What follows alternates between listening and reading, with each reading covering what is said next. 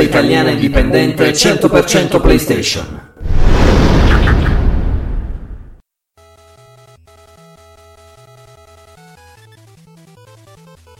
Numero di PSM che sarà per eh, via della sua bimestralità, sarà perché tutto sommato in ambiente Sony PlayStation di roba ne esce tanta, di notizie ne sono molte, è un numero molto ricco.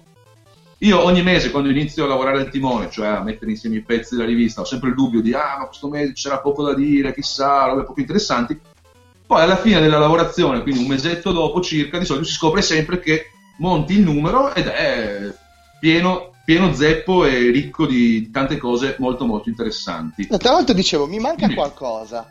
Cosa ti Poi, manca? poi ci ho pensato, eh no, PSM, perché è un po' che non facciamo una live prima dell'uscita in edicola.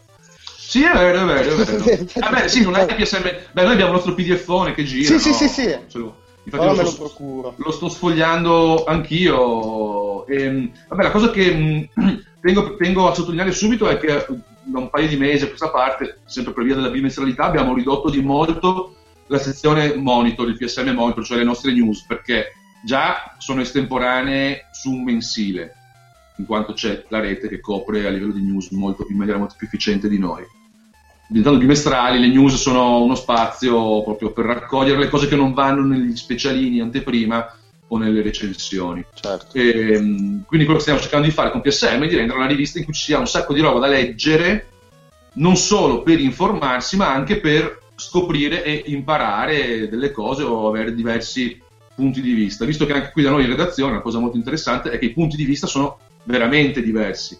Ora, questa mattina siamo qui Logan, eh, Brown Lewis, Logan Singer, Brown Lewis e io, me medesimo Skulls, ma la redazione è composta anche da Tommy, per esempio, e ehm, Amanda e Magnus, che hanno delle visioni, degli interessi completamente diversi dai nostri. Io penso che questo alla fin fine nella rivista si veda abbastanza. Cioè, Eh. quello che potrebbe, potrebbe mancare a questo punto è una linea editoriale precisa, che infatti non c'è. Cioè, la rivista è fatta a caso. Ma il bello è quello. Il bello secondo me è questo, perché siamo persone molto diverse, viviamo tra l'altro anche distanti tra di noi, quindi ci vediamo su- su- sul computer, ci sentiamo, ma non lavoriamo nella stessa stanza. Quindi alla fine la rivista è diventata un raccoglitore di idee, opinioni, riflessioni che arrivano da quasi tutta la parte di- d'Italia, da ogni parte d'Italia, senza filtro poi alla fine, perché io un po' perché non ho tempo, un po' perché non mi interessa farlo, il filtro non lo faccio. Cioè, quindi c'è massima fiducia, è un, un bel raccoglitore. Questo è un pro e chiaramente anche un po' può essere un contro, dipende da cosa il lettore cerca. Però su una rivista oggi bisogna cercare questo, secondo me, opinioni, anche motivi di discussione via dicendo. Discuteremo adesso, discuteremo e daremo le nostre opinioni sul nostro numero. Me lo sono perso, no, eccolo qua. Allora, ho già detto vabbè, che se ne dico tra poco, la rivista si apre con una lunga sezione Vento d'Oriente a cura del nostro Magnus, che ogni tanto compare anche nelle nostre pagine Facebook in maniera molto, molto limitata perché lavora, ha un lavoro vero, cioè chiaramente questo non è un lavoro vero. Vorrei che fosse chiaro, il PSM non è un lavoro vero. Si Eh, manifesta, ricordo. si manifesta ogni tanto su Facebook e risponde, quindi con Magnus potete chiacchierare di questi argomenti che lui tratta in maniera così pertinente. Non ho paura di dire che Magnus sia probabilmente la persona in Italia più preparata su questi argomenti. O, tra, o meglio, tra quelli che conosco io, e conosco veramente tante persone di questo ambiente, è il più preparato. Quindi sezione, potete trovare una sezione Vento Oriente molto ricca con un sacco di notizie e se volete approfondirle pot- potete scrivere a Magnus, potete, questo non è un problema, scrivere al nostro indirizzo email eh, che è- basta chiedere a psm gmail.com e poi sarà premura anche mia sottoporre i vostri quesiti a Magnus perché a me, Magnus parla solo con me praticamente questo è, è così, sì, è, è fatto, è fatto così. Comunque un sacco di cose interessanti molti giorni interessanti in questo momento Oriente. L'unico che io conosco è Nino Cuni Magnus ci parla di Nino Cuni 2 ehm, Danganronpa lo sento nominare mi tengo lontano dall'idea di giocarci. Yakuza 0 e varie altre cose interessanti da, da quel lontano mondo del, del sollevante. Si apre E- dopo la... Prego? C'è chi osa niente. No, scusami, non ho. Ho, ho appurato che non posso avere il pdf sotto, sotto... Vabbè, ti racconto io la rivista. Illustratemi voi, esatto. Vai, tranquillo. Io sto scorrendo la rivista perché noi siamo qui per invogliare la gente a cacciarci il grano, così noi mettiamo la pasta al pomodoro in tavola. Cioè, questo. Eh. Quindi raccontiamo in maniera oggettiva, comunque, e sincera la rivista. Una rubrica assolutamente inutile, dopo quella molto utile di Magnus, è la nostra I più attesi, ma la rubrica in cui io mi diverto un po' a elencare i desideri dei prossimi, dei prossimi giochi per i prossimi mesi. Ci sono dei mesi più ricchi, ci sono dei mesi meno ricchi. Adesso il gioco nuovo che mi sono permesso di introdurre è Uncharted 4, che non penso di essere l'unico ad aspettare, cioè quantomeno tutti lo aspettano, poi magari qualcuno è più interessato a giocarlo, qualcuno meno. Potrei pensare che, non so, Logan, tu sei interessato a giocare Uncharted 4? Assolutamente sì, soprattutto dopo Ah, averlo visto sì. dal vivo. Ah, vabbè, sì, sì, sì. So- adoro. Adori, adori. invece il nostro Brown Lewis? Allora, ho tutti gli Uncharted per PS3, il primo non lo terminai, il 2 e il 3 sì li giocai mm, in maniera molto, diciamo, equilibratamente entusiasta. Mm? Eh, non è che sto impazzendo per il 4, Sì. vedete, sono molto più orientato verso il mercato indipendente, cosette più Lo so. contenute. Eh, Certo, lo però se sappiamo. potessi vendermi tutti quelli che ho degli Uncharted per avere la, la collection, perché sono per la Sì. favore degli spazi. Quindi un, un CD is meglio che un, un, Blu-ray is meglio che 3. Grazie. Eh, allora in questo caso farei spazio anche per Uncharted 4 a metà prezzo. ok, vedremo di fartelo regalare, dai, abbiamo capito. No, vabbè, comunque insomma, in linea di massima sei un po' interessato al prodotto. Io eh, sinceramente lo aspetto molto, ma dopo aver giocato, e c'è la recensione, che definire tarda è poco, di, eh, scusatemi, di mh, Lapsus eh, Sculziano, di Just Cause 3, Ah, ok. che mi ha così esaltato, ora non sono lo stesso genere di giochi, è chiaro, no? Però fanno parte di quell'aspetto pop del videogioco che mi ha così esaltato nel periodo natalizio, quando ho avuto un po' di tempo per giocare e cazzettare, che adesso mi aspetto veramente tanto da Uncharted, ma tanto tanto tanto. Non, non credo che resterò deluso e quindi comunque l'ho messo nei miei attesi. Lo attendo. C'è della musica diabolica sotto, cos'è? Una sedia che si sposta No, musica? no, non parlare di robe diaboliche, eh. cosa succede? Cosa succede? Anche stavolta no. Ah, perché avete avuto dei problemi. Molto bene. Allora, e Ti poi tengo la luce. Ah, tieni la luce accesa. E quindi, dopo queste sezioni, molto utile Magnus, molto meno utile, ma comunque simpatica, la mia dei più attesi, entriamo un po' nel vivo della rivista, che si apre con i nostri speciali slash anteprime. Il primo speciale è dedicato a Resident Evil 0, HD Remaster, che in verità dovrebbe essere nei negozi adesso, noi chiaramente la lista la facciamo prima, quindi abbiamo fatto uno speciale. È uscito Tanto- ieri, se non È uscito, ah, ok, sì, ieri, 22. ieri, ieri, ieri. 22, sì. Ma tanto il gioco comunque cioè, è uscito ieri su PlayStation, ma magari qualcuno lo ha già giocato a suo tempo su console Nintendo. Su- No. Sul GameCube usciva con due dischi, Sì. io ne ho perso uno e quindi io non lo posso fare, però sono cose che succedono. Ehm, Il mio cane ha mangiato quello del 4, fai tu. Ecco, perfetto. E quindi questo gioco che io sono molto molto interessato a provare appena avrò un po' di tempo per mettermi su con calma. Perché secondo me... Eccolo, eccolo. Che succede? Che, che- che passa? Bravo uomo. Luigi. Che... Resident Evil 0, GameCube, due dischi. Aspetta che vado a vedere, cosa state facendo eh, a mia insaputa? Eccolo, eccolo! Eh, ecco, esatto, io ho perso uno dei due, perché si aprivano il libretto, no? Esatto, quello dietro non c'è più. Eh, vabbè. Bello, bello, Luigi, però, che, che- che uomo. E, e quindi stavo dicendo, niente, c'è questo, abbiamo uno speciale su Resident Evil 0, un gioco che a me personalmente interessa molto, che giocherò con il sistema di controllo antiquato, cioè quello Mm. vecchio. Magari noi abbiamo anche molti lettori probabilmente un po' giovani e non sanno che i primi Resident Evil si giocavano con questo controllo modello carro armato, cioè i personaggi si muovevano in maniera molto lenta e via dicendo. Però il gioco è fatto apposta per essere giocato così e io lo giocherò così. C'è l'opzione invece per i controlli più smart, più veloci dei- eh, degli action game attuali. Interessante in questo gioco è la collaborazione tra i due protagonisti, collaborazione che poi si è vista anche, correggetemi se dico cazzate, eh, nei Revelations, Revelations. nel secondo. Il primo l'ho giocato poco e male e credo che non ci sia una gran collaborazione tra personaggi, mentre in Revelations c'è, ma qui è molto più calcato questo elemento. Quindi se di Resident Evil vi piacciono gli aspetti enigmati- eh, enigmatici o enigmistici, insomma gli enigmi, più che l'azione, questo è un gioco veramente molto, molto interessante, molto interessante. Eh, non mi addentro nella storia perché tanto della storia di Resident Evil tendenzialmente non si capisce una pippa. Cioè, mh, gente che va, gente che viene, questo è un prologo del prologo, cioè è ciò che succede proprio all'inizio, in teoria, attorno a Raccoon City.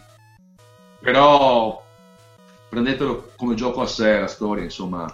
La storia che racconta è sufficiente per, per soddisfarvi, ecco, non cercate di inserirla nel contesto generale perché è un lavoro che no, che fa male alla testa.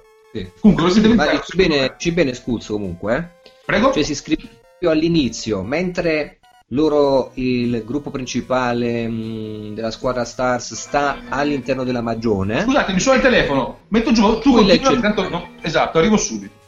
Scusate. che fuga. Per chi ci segue da casa magari. Pronto?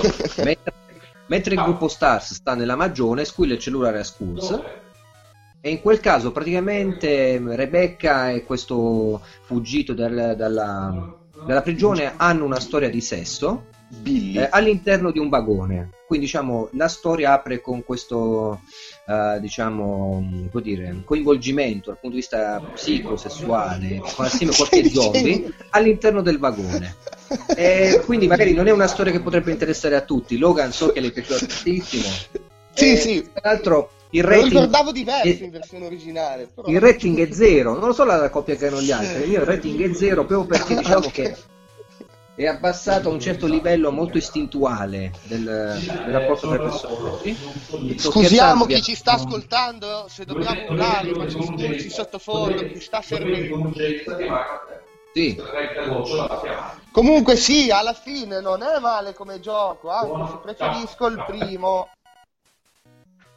Non è vero, comunque mi spiace per tutti gli aficionados, ma non c'è assolutamente una spinta. eh. Eccomi qua. Scusatemi. Ok, abbiamo Sì. riassunto un po' la, la trama del, del capitolo 0. Puoi continuare, Skulls. Uh, sì, sì, ok, beh, quindi abbiamo chiuso un po' il discorso sul cerchio su Resident Evil. Continuo nel mio sfogliaggio della rivista. Oh, oh, oh, oh. Qui purtroppo.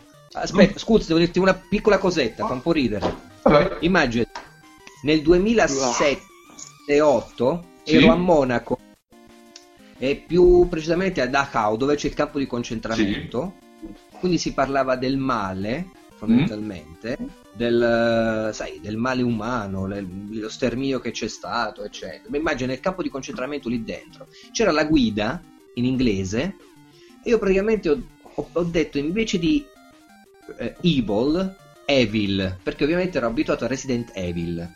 Ora tu immaginati il male il campo di concentramento la guida che non capisce che è sto evil. Resident alla Evil. fine mi ha detto eh, you mean evil? è Evil, sì, cioè E là ho Resident capito Evil. che Resident Evil no mi piace perché nel campo di concentramento il male, le uccisioni tutto quello che c'è stato e mi ha corretto sulla parola male e ha fatto bene tra l'altro la guida eh? una bella Eh, sì. ragazza tra l'altro Ah, ecco, hai- hai- tu hai imparato una cosa nuova, qui non si smette mai, mai, mai. nuovissima da quel giorno Resident Evil Ma infatti nel, nel- nel gioco la voce fuori campo che cita il titolo dice Resident Evil. Però Sì. per me è sempre stato Resident Evil. eh, così. Gli, gli italiani dicono Evil perché gli italiani Sì. lo fanno- la fanno a modo loro, diciamo. La facciamo semplice, la facciamo Metal Gear Solid. Metal Gear, Metal Gear. Eh beh. Shadow Complex, che si, si- legge come si scrive, quindi non, Eh è beh, un sì. grosso, eh, non è un grosso problema. Ehm, purtroppo non c'è qui il Tommy a parlarci di questo gioco, perché è il Tommy che ha curato l'articolo, ma questo, come tanti altri giochi ormai, non è un gioco nuovo, è un gioco per eh, PC Xbox. Io so che l'ho giocato alla grande, no, su Xbox l'ho giocato. Ho giocato su Xbox 360 un bel po' di anni fa ed è un signor, signor, signor gioco. Cioè, è una produzione indipendente. Ma di cosa parli che non ho niente sotto mano? Shadow Scusami, Complex? Shadow, Shadow Complex. Shadow Complex, Shadow Complex. ok. Shadow Complex è, fu, allora, fu una, produz- una produzione indipendente, quindi piccole risorse, via dicendo, ma un super giocone.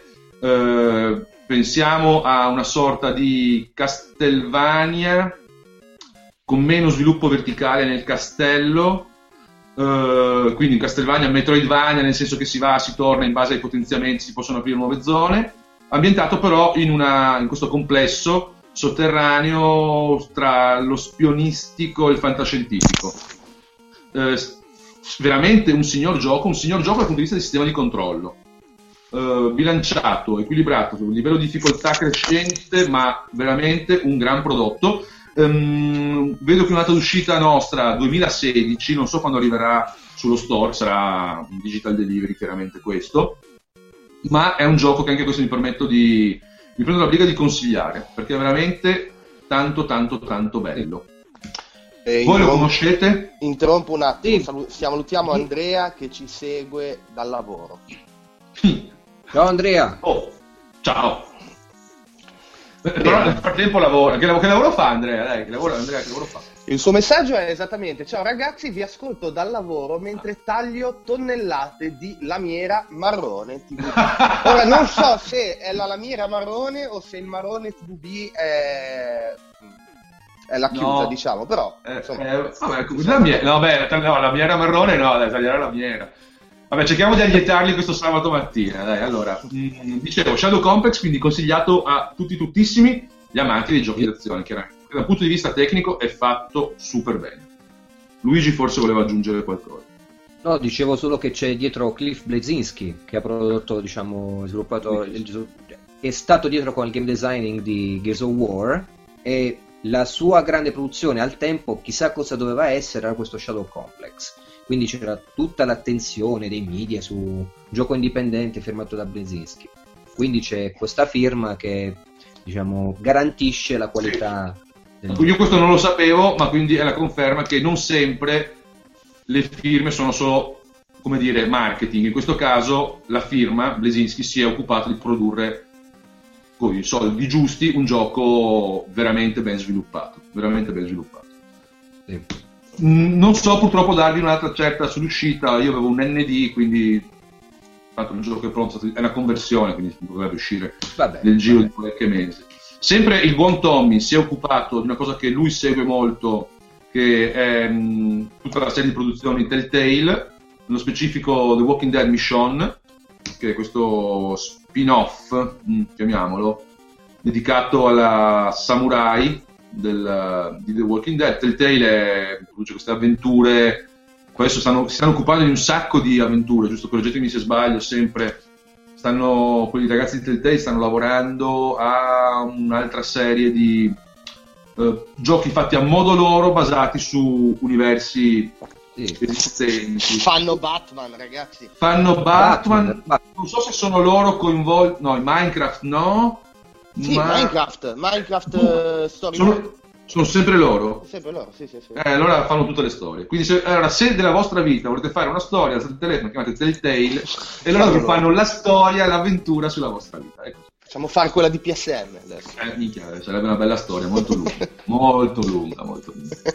E arriviamo così, finalmente diamo la parola, perché io veramente non ho competenza, al buon ehm, Logan Singer che ha curato un- uno speciale con intervista che solo su PSM potete leggere, tra l'altro, dedicato a, prego, Shadow Moses, che è questo remake del primo Metal Gear Solid eh, che sta venendo sviluppato da un fan. Si chiama Iram Hernandez, è questo ragazzo che con un gruppo di collaboratori sta ricreando da zero il primo Metal Gear usando eh, il motore Unreal Engine 4. E beh, insomma, chi segue Facebook, i social eh, o comunque l'internet in generale tutti i fan di Metal Gear ormai sapranno di cosa stiamo parlando perché è una cosa che ha avuto un, ehm, un riscontro mediatico pazzesco. E, e quindi in sostanza è figo perché siamo riusciti ad avere un'intervista esclusiva dove lui ci svela un po' i retroscena sullo sviluppo del gioco. Gli ho fatto anche qualche domanda un po' spinosa. eh, vediamo, può essere che questo gioco insomma potrebbe anche essere approvato da Konami, non si sa, non si sa. Comunque non voglio spoilerare troppo l'intervista perché appunto è, è una cosa esclusiva nostra, quindi eh, vi invito a leggerla e incrociamo le dita. comunque. Ma tu speri che Konami acquisisca? Cioè, allora, secondo che... me allora, secondo me, innanzitutto mi riaggancio poi a, al mio pezzo che viene dopo, quello sì. di Shadow Moses, che è lo speciale appunto sul, sulla nuova Kojima Production. Perché, come sappiamo, eh, Kojima ha lasciato Konami e ha fondato uno studio indipendente chiamato appunto Kojima Production come il precedente, che però la cosa bella è che ha scelto di collaborare con, con Sony. E quindi il prossimo gioco di Kojima sarà un'esclusiva PS4 e eh, PC. E quindi ci ritroviamo con la serie di Metal Gear che è rimasta in mano a Konami e con Kojima che potrà produrre eh, quello che vuole, in sostanza, con tutta la libertà del caso. Secondo me è un vantaggio. È un vantaggio fatto, perché? Il fatto che Konami possa entrare ufficialmente in questo gioco? Sì, perché okay. eh, Konami ha in mano Metal Gear e Kojima può fare quello che vuole. Così ci ritroviamo con due cose. Mentre in sostanza, mentre prima eh, Kojima cosa poteva fare? Era obbligato a fare Metal Gear, perché lo sapevo certo. benissimo che a parte le parentesi con eh, Zone of the Enders oppure eh, come si chiama quel gioco per 3DS? Eh, magari Luigi se lo Boktai. Boktai. Bravissimo, Boktai. Eh, ha fatto poco altro, non ha fatto anzi nient'altro se non la saga di Metal Gear, giusto? Sì, sì, sì. Qu- quindi, ora progetti, aborti- progetti abortiti, pensa a Silent Hill con del tuo... Silent Hill, esatto, esatto. Li hanno gambizzato così. Però fondamentalmente adesso ci ritroviamo con la saga di Metal Gear che potrà continuare e allo stesso tempo Kojima che potrà regalarci nuove esperienze. Cosa succede?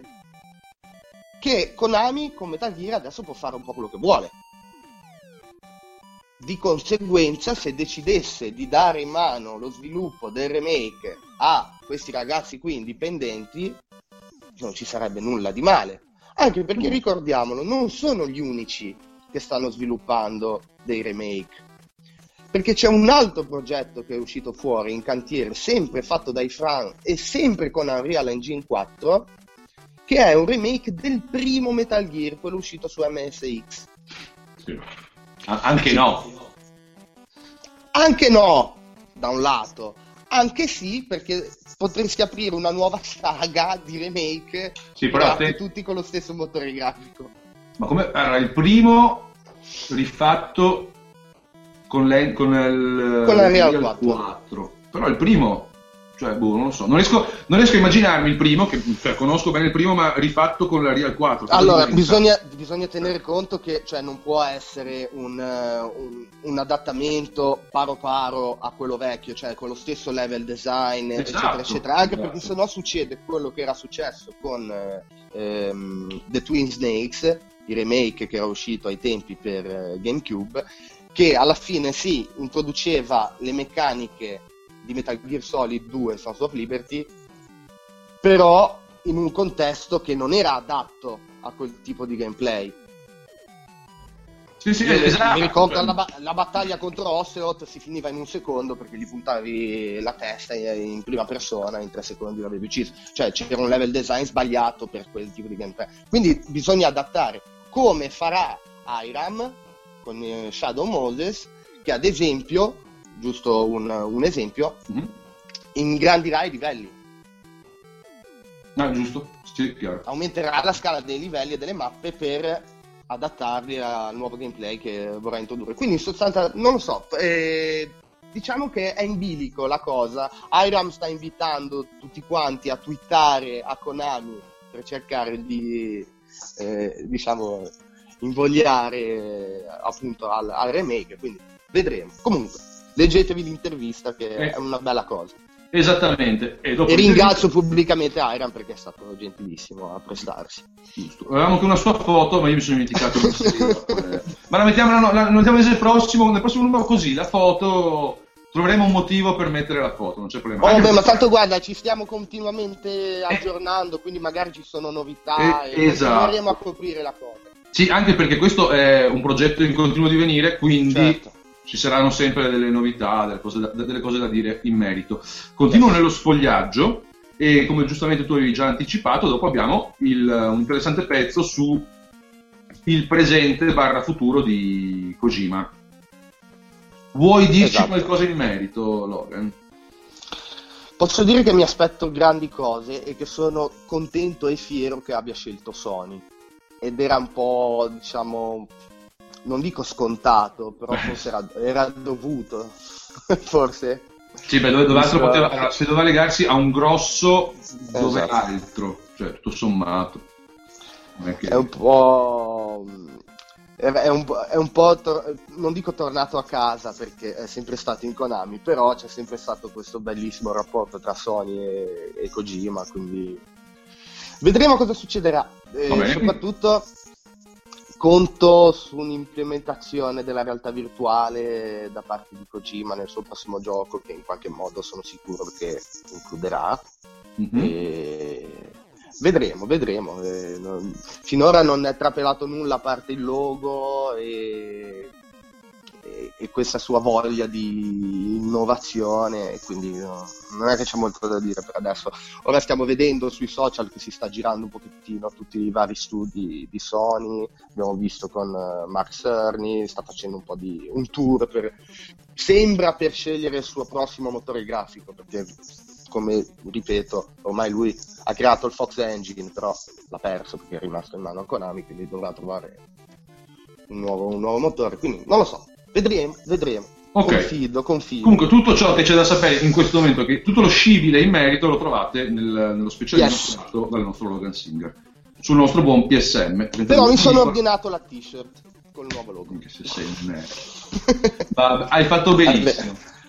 Procediamo, procedo e salto a pie pari il, l'ennesimo gioco Lego, a meno che tu Logan, che un po' ce l'hai la passione per i supereroi, voglio aggiungere qualcosa in merito. Lo aggiungerò nella recensione. Ok, perfetto, quindi abbiamo questo, quest'anteprima dedicata a un comunque interessante Avenger, Lego Avengers. Yes. E poi arriviamo invece a una cosa magari meno pop, meno, come dire, meno mass market, ma più interessante per noi, che è lo specialino dedicato a Bound, curato dal nostro Brown Lewis mi sono innamorato della presentazione di questo gioco all'ultimo PlayStation Experience quando uno dei produttori di Plastic Studios, lo, mm, lo sviluppatore del, del, gioco Bound, ha detto volevamo creare un videogioco ehm, dando una personalità a una persona che dovesse comunque sembrare schizofrenica, scusami, pazza o comunque abbastanza spostata, eccetera, una donna. E abbiamo pensato a una danzatrice quindi quando ho sentito questo ho fatto bellissima l'idea di fare un videogioco in cui la persona matta fuori di testa sia una che danza, cioè che non ha armi, non spara, non parla, l'unica cosa che fa è danzare. Allora mi sono detto come diavolo hanno potuto mettere un personaggio all'interno di un videogioco che l'unica cosa che può fare è fare passi di danza. Quindi per formare passi di danza per andare avanti. E ho scoperto fondamentalmente che Bound è un mondo costruito attorno ad una, danza, ad una persona che danza, quindi noi danziamo, andiamo a modificare il mondo, ad allontanare alcuni magari pericoli o nemici tentacolari e via cantando, il tutto per narrare una storia di una famiglia in crisi.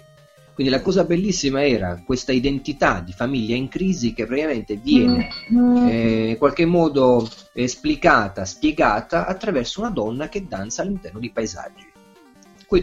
Io quando ho visto questo ho detto questo è un bellissimo sforzo creativo perché non è facile metaforizzare tutto ciò che può accadere nelle dinamiche relazionali all'interno di un mondo dove l'unica cosa che puoi fare tu come personaggio è danzare e al contempo, ehm, secondo me, è un traguardo che raggiunge di nuovo eh, la possibilità artistica e creativa del videogioco in un ambito mainstream, perché non ci dimentichiamo che sarà presente su PlayStation 4 come sviluppo, come sulla, su PlayStation Network, quindi scaricabile in download eh, digitale e ehm, che vi posso dire? Ho scritto una, un'anteprima su questo aspetto qui, spiegando le dinamiche, ciò che è emerso fuori, ma soprattutto la mia voglia di attendere un'esperienza simile, che secondo me... È e mettila la vibrazione! Penso che ce l'abbia con me! eh, stai buono, mannaggia. Eh, che palle, che questi mi rompono le palle. palle. eh, vabbè, ho sposto... Scusate, scusate, scusate. Eccoci.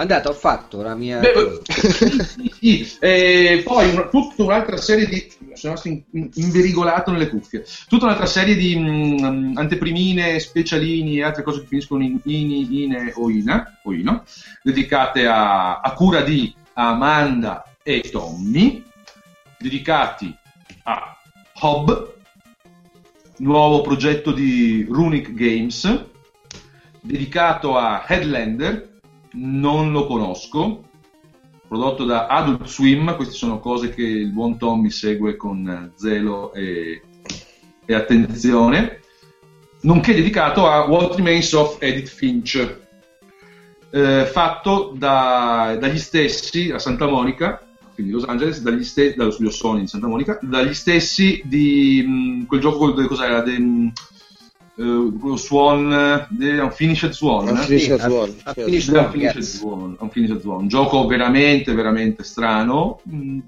esteticamente ineccepibile, ludicamente non uh, nelle mie corde, però interessante, probabilmente più nelle corde di Luigi questo, questo genere di prodotti, posso immaginare. Sì, Sempre. Tu l'hai giocato bene, ma non avevo dubbi.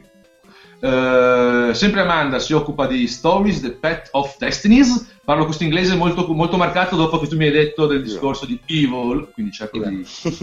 non siamo in un campo di concentramento, per cui... No, no, no, no, no, no. decisamente no, è un posto molto più comodo. E, um, quindi dicevo appunto Stories, The Pet of Destinies sono tutti progetti presentati nel, nel giro, nel, nell'arco degli ultimi mese e mezzo, barra due, da Sony. E poi arriviamo invece al nostro gioco di copertina, che è lo spin-off Chronicles, la serie Chronicles di Assassin's Creed, eh, della quale scrivo io, della quale dico che è un, uh, una serie, una trilogia interessante, che secondo me era molto molto molto alta nella mia graduatoria Assass- dei giochi Assassin's Creed, ma che è stata superata invece dal, dal Syndicate, che è l'ultimo episodio di Assassin's Creed uscito questo autunno, che invece ho apprezzato molto molto e mi ha fatto un po' dimenticare la, questa trilogia, che però si porta via con pochissimi soldi. Mi pare Sono che anche vengano... tipologie di gioco diverse. Molto diverse, no, no, diverso cioè, lo stesso. Uno è te lo giochi al volo e lo lasci lì, Syndicate invece è un gioco nel quale devi stare dietro e dentro, uh, dentro a lungo ma anche prezzi diversi, cioè la trilogia si può comprare singolarmente, mi pare che ogni episodio venga 9,99 euro per i soliti prezzi da, dal supermercato. Però ho, vi- ho, visto che viene venduta anche retail sì, collection. Insomma. Sì, sì, c'è anche, c'è anche, ma non, il prezzo non lo so, penso sia sui 30, credo. Sì, sì, sì. sì. Ma no, una cosa volevo chiederti, dimmi, rispetto a questo qua nuovo che è uscito, rispetto al China, mm. che è uscito qualche mm-hmm. mese fa, co- cosa introduce di, di nuovo? Il gioco è, è, è, circa lo stesso, cioè continua, okay. quel, su quell'engine hanno cambiato, mettiamola semplice, l'aspetto cambia, la sostanza rimane okay. stessa. Però fa parte di un tipo di giocare che non, non mi dispiace, è un, giocare, è un, giocare, molto leggero e immediato. Ecco.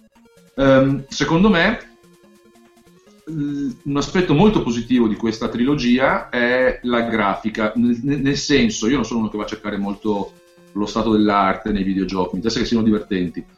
Però la, le scelte cromatiche, la palette di colori, il disegno di, di, questi, di questi Chronicles è proprio molto soddisfacente per la pupilla, cioè mh, è un bel vedere, ecco, è un bel vedere, al del gioco. Molto, sì.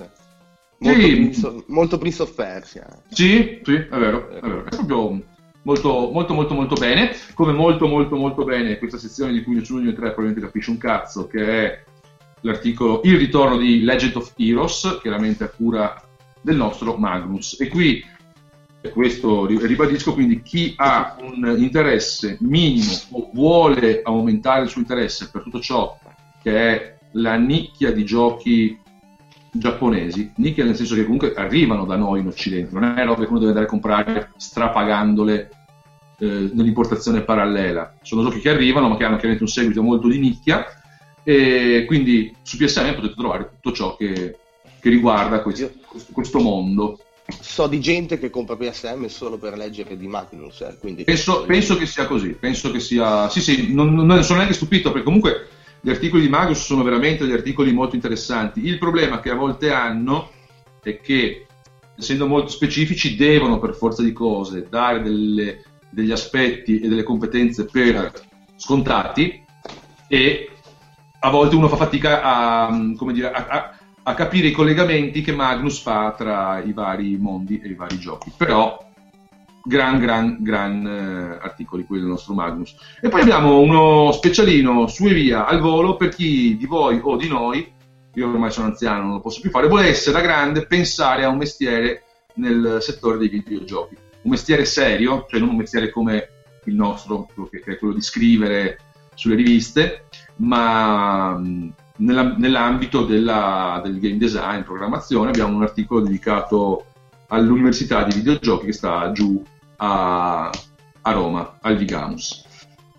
Procediamo e si apre così la nostra sezione delle recensioni. Ma non è che si apre come ogni mese che c'è una recensione. All'inizio, questo dovete. Do, do, ora, per voce non si può comunicare, ma abbiamo fatto una cosa che nessuno nessuno. Tu, però lui hai memoria di riviste che abbiano osato una recensione come la nostra dedicata a Deadpool? No, uh, che io sappia no, forse no. la mente poteva essere toccata da un'idea simile nelle prime riviste di videogiochi nelle quali insomma c'era questa goliardia e voglia un po' di spaparanzarsi nella novità del, dello scrivere videogiochi, ma non con la stessa sagacia e voglia e secondo me anche eh, capacità artistica sì, che invece eh, caratterizzano i contributi del nostro Logan Singer. Che ha creato quattro pagine di comic, quindi di fumetto, dedicate a Deadpool. Quindi la recensione di Deadpool si legge in quattro pagine, ma si legge come un fumetto. Il, il gioco è, eh, lo introduco, poi Logan ce ne parli tu in maniera un, un attimo più approfondita. È comunque... Ho paura che, di un intervento improvviso di Deadpool. ah, potrebbe, sarebbe fantastico. e comunque è un remake del gioco uscito su PS3 eh, un paio d'anni, tre, 4? 2013, comunque remake è una parola gigantesca, eh, non grossa, perché in realtà è un porting... Eh... Ah, spudorato! sì, sì, sì, alla fine è identico. E lo posso confermare avendo entrambe le versioni, sia PS3 che PS4, quindi il gioco è praticamente lo stesso. La figata è che si parla di Deadpool e quindi il fan soprattutto, ma anche il non fan non può non divertirsi giocando questo È vero. Gioco. Io sono non fan, non sono un cultore dei fumetti, ne leggo un po' nel tempo libero a volte, ma non sono un, un esperto. Eh, il Deadpool per PS3 andai a provarlo in Activision eh, prima che uscisse su PS3 per fare un'anteprima. Mi ricordo anche che è stato in copertina Deadpool su PS3. Era stato, era stato in copertina, quindi parliamo appunto di tre anni fa circa, no? E pur essendo io non appassionato, un non conoscitore, il gioco mi aveva divertito tanto, al di là dei suoi già allora eh, non evidenti, ma comunque presenti certo. limiti, limiti, tecnici, non errori, semplicemente un gioco semplice, ecco, no? non, ba- banale nella sua giocabilità, ma molto inter- reso molto molto molto interessante e soprattutto divertente, è un aspetto che io tengo sempre a sottolineare quello del fatto che un gioco deve essere divertente dalla presenza esatto. di, di, Deadpool. Comunque, la, mh, se siete d'accordo, io direi che quando adesso la rivista esce tra un paio di giorni in base alle edicole, una settimana, magari questa recensione un po' la, mos- la, mettiamo in mostra su Facebook perché ci piace far vedere quanto siamo stati, uh, siamo stati scranzati. Insomma. Sì, sì, dai, quanto ci siamo la, divertiti. La, pubblic- la, pubblichiamo anche online, semmai. Tra l'altro Sempre tu l'hai, cre- con... l'hai creata tu, l'hai impaginata tu di merda, nel senso che hai fatto tutto un file unico, io non riuscivo a fare il PDF per la strada. Ma, ma... Manca sì! Siamo più oh, ma, eh, tra, l'altro, tra, l'altro, lo sai che anche nel PDF che mi hai mandato quello finale, sì. le due pagine centrali le vedo sempre a cazzo di cane come quando ti avevo fatto vedere. Cioè, non sono impaginate bene. pensa se alla fine in stampa... Minchia, se, se esce così? no, beh, io, io, io, io ho il PDF, diciamo, esecutivo. Sul, no, su- sul PC lo vedo bene, sul telefono... Eh, capito, solito ma che cazzo guardi PDF sul telefono? Ma dai, Logan, per favore. No, beh, oh, io guardo i PDF sul telefono, ma mi sono sempre visti bene. Quello lì combinato, ma è Deadpool. Ma perché tu, perché l'hai impaginato tu? No, è colpa di Deadpool. Come mi è venuta, sa- perché eh, ricordiamolo, la recensione non doveva essere così. È grazie all'intervento suo che alla fine Ah. è uscita in questo modo. Perché io avevo iniziato a fare una recensione normalissima, è lui che poi ci ha voluto mettere bocca. Comunque, Eh, esatto. In Ok. verità era, era, era Brown Lewis mascherato che è venuto a farti il dispetto. Ero io, ero io. Ehm, Eri tu. Mi diverto. Esatto. Problemi alla schiena non mi ha riconosciuto perché camminavo pilotato, insomma. Eccolo lì. E dopo questo favoloso intro delle recensioni dedicato a Deadpool, leggetelo, leggetelo, anzi no, guardatelo, sfogliatelo, leggetelo come un fumetto, abbiamo la recensione dedicata a Just Cause 3, gioco ormai vecchio perché è uscito, cioè eh, messo in vendita da due mesi, tre, sì, più o meno. Ma, ma, ma, ma, ma, gran, gran gioco, è stato il mio gioco di Natale, cioè durante il primo natalizio, i tre giorni che ho avuto di tempo, me lo sono proprio gustato, ma tanto, tanto, tanto. Un gioco in cui si può fare oggettivamente di tutto senza, mai schia- senza quasi mai schiattare. Cioè, quindi eh, è un continuo, è un gioco quasi senza interruzioni, al di là dei, dei caricamenti, e, mm, un po' inopportuni secondo me nel 2016, ma ci sono, si sopportano. Ma è un gioco in cui si fa tanta, tanta baraonda, eh, si crea un sacco di caos, eh, si aiutano ragazze in costume da bagno eh, a fare benzina alla macchina, si distruggono interi porti, si fanno saltare per aria eh, parabole satellitari gigantesche, è veramente un, ehm, un prodotto, un gioco, come potrei definirlo, al di là del divertente, mm, aiutatemi, dai, on- on- onnicomprensivo, un, un fancazzeggio totale, cioè Putpuri. Un putpurì di puttanate, dai, ok. Comunque, da, cioè, da- da- Sandbox, una Sì, sorta di sandbox gigante. Eh, esatto, eh, sì. Il paragone che vai a fare subito, ma poi qual è? Ah, ma questo è tipo Grand Theft Auto, Grand Theft Auto e mezzo. Cioè, sono due- in verità sono due cose molto, molto, molto diverse. Cioè, al di là della struttura sandbox e del fatto che ci sia una storia che, diciamo, tira avanti, ci sono delle missioni che tirano avanti la trama, per il resto questo è un sandbox eh, di un bambino di 11 anni, mentre 10 anni, no? con tutti gli aeroplanini dentro, le macchinine, puoi rubare gli aerei, bombardare, volare, paracadutare. Com'è volare? È una stronzata, ti spiego perché. Eh, Ce l'ho qua davanti, tra l'altro. Ehm, allora, ho fatto un po' fatica a rubare un jet come volevo io, perché all'inizio ti danno gli aerei più di merda, no? Tipo, me, quelli che portano sui paracadutisti, lenti. Quando ho rubato il jet, attenzione, armi infinite, cioè bombe infinite, missili infiniti, cioè vi lascio immaginare. Ehm, Ma come infinite? Cioè, davvero non. Infiniti, infiniti. È presente il segno di infinito, quello fatto così. Ah, non hai proiettili? Sugli elicotteri. E... Ah, ok, ok. Sì, sì, no, su- Ah, sugli elicotteri. no, pensavo sui anche a jet. piedi. No, a piedi, a piedi no. Eh, sugli elicotteri, sui jet e sui mezzi, no, Sì. sugli autoblindo, eh, carri armati, hai armi, munizioni infinite. Ok. Eh, e quindi capisci che il gioco prende tutta una piega. Il problema del, del fatto foto, c'è un box dedicato ehm, che è velocità limitata, il titolo del box, è appunto che i jet volano troppo piano.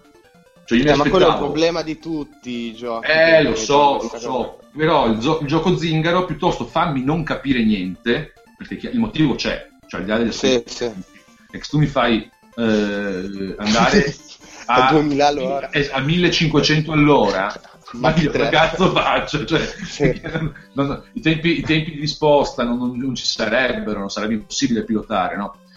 Invece si vola su... 323, scusa, 323 in questa, in questa mia immagine, in questa mia immagine c'è un 323 che è chiaramente finto, no? nel senso che questo jet Certo. a 323 non sta su questo che è un simil F22, insomma, che cazzo è più o meno, poi non sono, sono basati su quelli veri, ma non sta su, non sta su Sì. Però ti permette di fare veramente le peggio cose. Ehm, E la cosa interessante, la cosa che mi ha molto divertito in questo gioco è che tu da un momento all'altro cambi radicalmente situazione. Perché io sono sul jet, dico aspetta, però adesso voglio andare a sparare un po' a terra, non è che devo atterrare, fare... Mi butto fuori dal jet, attivo la tuta alare, piombo giù, ma sparato, con, con o senza tuta, all'ultimo istante apro il paracadute, attivo il rampino e posso già essere in 10 secondi a fare un'altra cosa completamente diversa dal volare. Posso rubare una macchina, fare... È veramente un... il sandbox che sarebbe stata la mia, che era la mia cameretta da bambino, no? Cioè, tutti i giochi sempre a portata di mano, veramente molto, molto, molto. molto. Quindi se non ti avessero messo una modalità storia o comunque una trama, ma ti avessero cacciato semplicemente lì sull'isola a fare quello che vuoi, sarebbe stata la stessa cosa? Mm. Allora, eh, sì, però sarebbe stato necessario fare uno sforzo mentale per capire che si può giocare anche senza una storia. In verità io della storia ho fatto veramente poco, L'ho giocato insieme a mio figlio, tra l'altro, ci faceva un po' a testa, tipo io voglio tu spari, no? come faceva una volta. Eh, una missione un po' finché non, moriva e via dicendo. E, um, lui ha giocato un po' più della storia, io poco, quindi mi sono divertito anche senza storia, facendo le missioni secondarie, le sfide e via dicendo. Però il fatto di sapere che c'è una storia, secondo me tiene unito il gioco, lo tiene un po' assieme, no? Cioè, al di là dell'aspetto territoriale, lo tiene assieme come personaggi, come situazioni. Poi è chiaro che un gioco come questo eh, quando tu inizi a fare le varie missioni, diventa un pochino ripetitivo perché si può pensare a una struttura simile Far, Far Cry, dove tu devi eh, conquistare le province del territorio distruggendo le basi o conquistando le città del nemico, che è il dittatore, no? che è un nome italiano, de, de, il generale De Medici mi pare. Mm. E, e, quindi man mano che vai avanti è un po' la, un ripetersi di eh, di situazioni e missioni secondarie e primarie già viste, però il fatto Sandbox poi ti permette di fare vari intervalli, varie cose in mezzo, veramente, veramente un, un, un, un gran signor gioco. Tra l'altro le immagini che fanno corredo, da, da corredo al mio 9,5, sto voto un po' fuori di testa, però mi ha esaltato 9,5, ma chi se ne frega del voto, ehm, sono tutte immagini prese dalle, dalla, dalla mia partita quindi sono immagini esclusive, un po' come l'intervista, molto Però era per dire che quindi quello che vedete è veramente un, un, uh, un giocato. Oh, vado avanti, ecco, abbiamo chiuso la parte su Just Cause 3, giocatelo, divertitevi in allegria. Eh, abbiamo poi il bollino La Scelta su Pressioni di Magnus, dedicato a Trails in the Sky SC, nuovo episodio di The Legend of Heroes questa saga di cui abbiamo visto prima lo speciale, che Magnus premia con un 9,5, una recensione mh, super approfondita da, da esperti, ecco anche questa. Una recensione assolutamente da non esperti, quale non esperto quale io sono, è quella che poi io dedico invece a Rainbow Six, come lo leggo? Siege, Sieghe, Sieghe. Se, seghe. Ah, Rainbow Six Seghe. Bravo Ehm, della quale non mi ha, gioco di cui, dal quale non sono rimasto particolarmente stupito, ma che ho comunque deciso di premiare con un 8 per la sua sincerità nell'essere multiplayer. Cioè non c'è stata non c'è stato un trucco, ecco, da parte di, almeno in tempi recenti, da parte di um, Ubisoft. ecco, sono andati i fantasmi. Cosa è successo? No. Okay. Scusate, era la no, mia sedia. Ah, era la tua sedia. Ehm, non c'è stata una man- man- manomissione dell'informazione da parte di Ubisoft, cioè questo è un gioco per il multiplayer. Se voi giocate da soli per X motivi, perché vi piace giocare il singolo, perché cercate le storie o perché semplicemente non avete una connessione pronti via sempre collegata con la PS4 sempre collegata, questo gioco non c'entra con la vostra vita. Questo è un gioco che si gioca in multiplayer e soprattutto è un gioco, per sua natura, che si gioca in squadre molto ben affiatate. Cioè le partite funzionano bene se si affrontano in team con eh, amici o comunque con una squadra rodata. È difficile riuscire a fare un matchmaking su e via dove si entra a giocare con sconosciuti perché non se ne viene molto a capo, non se ne viene molto a capo. Richiede pianificazione e via dicendo a me eh, appunto è piaciuto, sì, ma io sono, faccio parte della categoria dei, gioca- dei, grandi giocatori in singolo, quindi un po' anche per motivi di tempo non ho modo di dedicarmi a grandi missioni online. Eh, arriviamo poi a un gioco di cui mi frega meno di zero, che è Star Wars Battlefront, che in maniera un po' pole- al quale in maniera un po' polemica, vabbè, Star Wars, ah, cioè, ormai eh, il film come si chiama? Quo, Quo Vado è il film dopo, no? Che è uscito Star Wars. Cioè, la stessa roba, è Star Wars, il gioco, una pagina, 8, tanto, è Star Wars, quindi lo comprano tutti. A me, sinceramente, non, non ha entusiasmato, lo premio, gli do un 8. L'8 secondo voi su un gioco di Star Wars è punitivo o, o esagerato? Dipende dal gioco, se il gioco vale No, 8, beh, il gioco è buono, dai, la produzione è chiaramente Sì, una buona cioè. produzione, no? Cioè, però... è un, è un Battlefield semplificato alla fine. Sì, sì, assolutamente sì, assolutamente sì. Però cioè, ci sta, da quel poco che ho visto, l'ho, l'ho provato, li vale tutti. Poi è ovvio che il fan ci può aggiungere anche un punto, secondo me. O anche due se vuoi. Sì, sì, assolutamente. Mi problema. dispiace Cioè, un po' per la mancanza di una- un un minimo di storia, però eh, È così, bisogna dire. È così. Se vuoi la storia, te vai al cinema, ti guardi il film, non ci vieni a rompere le palle qui, dai. Esatto. Ehm, storia che invece c'è in eh, Fat Princess Adventures. Eh, non, spin-off, diciamo eh, sul telefono. Eh, ragazzi, di Fat Princess torno a parlare tra un attimo, eh. Posso, scusate, vado a Sì, rispondere sì, tranquillo. Vai, Vabbè, Logan. vai. Sì, io volevo aprire una parentesi sul fenomeno Star Wars. Sì. Praticamente il fatto di dire vale poco per un titolo come Star Wars, secondo me la maggior parte della gente, giustamente, logicamente, è quasi un po' intimorita dal punto di vista reverenziale nei confronti di un brand come Star Wars, perché ha monopolizzato a torto e a ragione tutto quello che è l'idea mh, del genere sci-fi opera fantascientifica eh, che ha incontrato il videogioco in questo caso la tecnologia delle nuove console, dei PC, come qualcosa di congeniale per la sua natura. Perché se ci pensi, quando uscì Star Wars, eh, fece anche danni al botteghino perché eh, era pazzesco dal punto di vista tecnico, tecnologico. Sì, aveva monopolizzato tutto. Quindi il fatto che ci siano le nuove console, le nuove potenze grafiche, ci- si aspetta praticamente sfavillanti scintillii da- dappertutto dal punto di vista ludico, eh, impatto visivo, grafica e quant'altro. E secondo quello me è questo che, eh. ecco, è questo che si teme quando si dà un voto a una cosa simile, perché dico ok, Sì, sì. quindi è rispettata questa, questo ben di Dio dal punto di vista tecnologico, ma dal punto di vista ludico, come dice Schools, vale, oppure come dici tu, eh, alla fine cos'è? L'hai paragonato a quale gioco? Un Bat- Battlefield anche perché comunque l'evoluzione Battlefield, scusami. sono sempre loro gli sviluppatori Cioè, quindi, sai com'è? È come prendere l'anima di qualcos'altro, metterla all'interno di Star Wars. Per esempio, per me Star Wars dovrebbe essere un'ottima combinazione di narrazione, perché il, il film, i film comunque sono anche un comparto narrativo molto intenso, che Certo. poi prelude all'azione. È una- un'azione dal punto di vista grafico, eccetera, da spaccare la mascella. Questo non c'è. Quindi chiamare Battlefront Star Wars significa un po' ri- riandare ai, ai periodi di PS2, GameCube, quando uscì Rebel Strike eh, e lo stesso Battlefront, mi ricordo. Battlefront Eh, sì sì sì i primi due Ecco, allora, che senso ha il nuovo film dal punto di vista narrativo, dal punto di vista, con ciò che invece è soltanto sviluppato dal punto di vista action? C'ha senso, per carità, quindi è un appeal molto forte, ma ecco non è lo bravo. sforzo che fece al tempo Bioware con Knights of the Republic, che crearono un RPG, crearono una storia, espansero sì, certo. in qualche modo l'universo di, di Star Wars. Quindi questo No, è era- io. allora è roba più mainstream come secondo me però lo è anche l'ultimo film quindi qua Sì. ci vedo la connessione ecco lì. Ok, ok.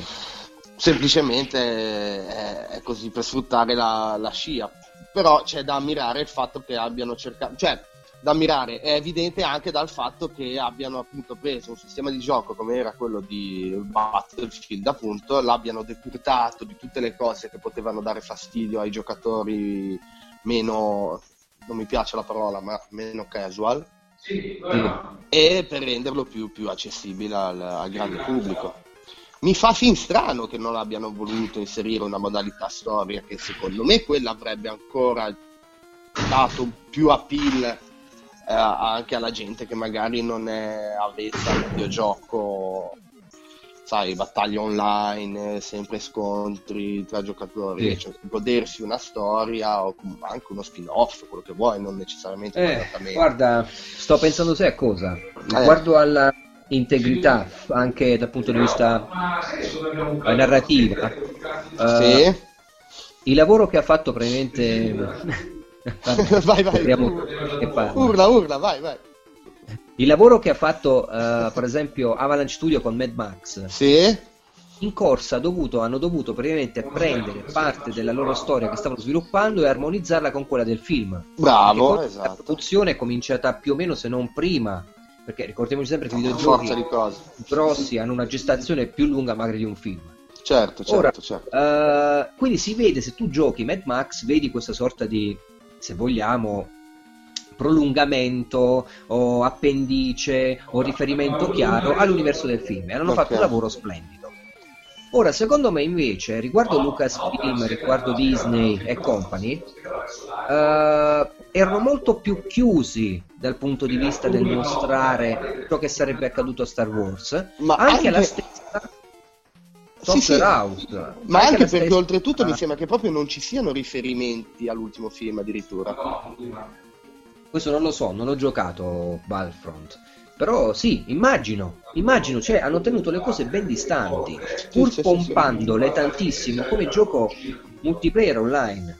Eh, io non so, le- la versione single player secondo me è molto blanda. Eh, se non sbaglio c'è solo una lotta contro dei bot, nulla di, nulla di che. Sì. Non c'è una trama. Tu immaginati questo, Logan, quanto è stato sbandierato questo Battlefront, anche, se mi sembra anche in bando con PS4. E Sì, vabbè, un po' tutti i giochi escono in bundle adesso. ecco, immaginati una persona che non ha un collegamento online o addirittura non ha il PlayStation Plus che, ri- che è richiesto per giocare online. Cioè, Non sbaglio. eh no, ma, ma infatti mh, è per quello che dico, da un lato si sono dati la mazza sui piedi, facendo così secondo me. Fermo restando che ha venduto uno sfacelo, perché comunque è sempre Guerre Stellari e Sì. Star Wars è un brand che vende. Eh Però cioè, vai anche appunto a danneggiare quella fetta di pubblico che, non, che vuole prendere e giocare, che magari gioca alla PS4 solo a FIFA, però è anche un fan di Guerre Stellari e allora si vuole prendere Sì. il gioco. Quella persona la vai a danneggiare, secondo me. Ah sì, vabbè, diciamo la verità, erano forti, fortissimi del nome e hanno portato avanti questa sorta di, di scia assolutamente vincente, eh, non preoccupandosi invece degli altri aspetti sono più canonici quando vai a sviluppare, a tenere alto un nome del genere. Quindi Certo. ci sta, ci sta il fatto che abbiano fatto un lavoro simile. Al contempo, però, io non acquisterò un gioco online facilmente. Ecco. Mm, online only nemmeno io. E comunque c'è anche da dire una cosa, che Guerre Stellari è una saga, è una delle saghe, una delle poche eh, ad aver avuto delle trasposizioni videoludiche decenti, cioè nel senso, eh, quelli di Star Wars sono il gruppo di giochi su licenza che sono venuti meglio forse Sì, ne- nella storia, eh, dico. Quindi non lo so, è così, è, è una palese roba commerciale secondo me. Però, comunque, vabbè, è anche giusto che ci sia. ah, Quindi. ci sta. Va bene, senti un po', tu ce l'hai PSM sotto mano? La versione PDF o perché non mi ricordo più Io ce l'ho nulla. PDF. Se no, passa avanti e comunque parla di quello che hai fatto tu, perché i miei contributi, a parte il fumetto finale, eh, sono terminati, quindi tocca a te, in attesa di Sculls. Sì, no, più che altro, sai cos'è? È che già ho fatto il mio intervento precedente sullo speciale di Bound con i telefoni che squillavano. Sì, E- adesso parlare di nuovo con quell'altro che ti urla dietro, lo so. Sì, solo questo. Però dobbiamo anche intrattenere il pubblico, quindi... Dai, raccontaci Sì, una non, delle eh, migliori barzellette. Allora, guardate, questa maglietta una maglietta che comprai in un negozio da studente indipendente a Roma, tipo 5 anni fa, ehm, con il primo livello di Donkey Kong. Ora, non è che questo fa di me un Nintendaro, così come la maglia Xof di bella maglia dove l'hai presa Logan? No, me l'ha regalata un tale Louis Brown, si è fermato, ma non, Oh. non lo conosco, però lo ringrazio. ok allora, deve essere un eh, insomma uno che Uno che ne sa. gusti Sì, sì, sì, ne sa, ne sa. quindi non fa comunque questa maglia di te un, eh, un colombiano da No, no, assolutamente. Vabbè, ma spieghiamo un po' le filosofie. Questa maglia, questo, questo XOF è stato regalato, ti, è stato regalato Regalato, ti, sì. sì, sì, da ehm, una persona che voleva in qualche modo eh, invitarti a ad abbracciare anche le altre prospettive in questo 2016. Quindi non soltanto quella della volpe, di ciò che è scritto bene, la Fox in questo caso, ma anche quella che è scritto diciamo, allo specchio. Quindi abbracciare la tua parte oscura, abbracciare il tuo doppio, il tuo doppelganger. Esattamente. Ecco. Eh, però intanto non ci vuole niente, eh, non ci vuole niente di disattivare il microfono, giusto? Quando uno parla, basta un clic. Sì, avrebbe anche senso- potuto farlo, Sì, ma ormai mi sa che non ci può neanche sentire. Dobbiamo starcene da questa situazione. Comunque, oppure aspettiamo, aspetta, ascolta, vediamo di cosa fa. Potrebbe essere, potrebbe essere potrebbe essere venuta per però ciao, grazie a te, ciao. Ciao, ciao, ciao. Oh, ok. la quiete, la quiete, il silenzio, senti che bello.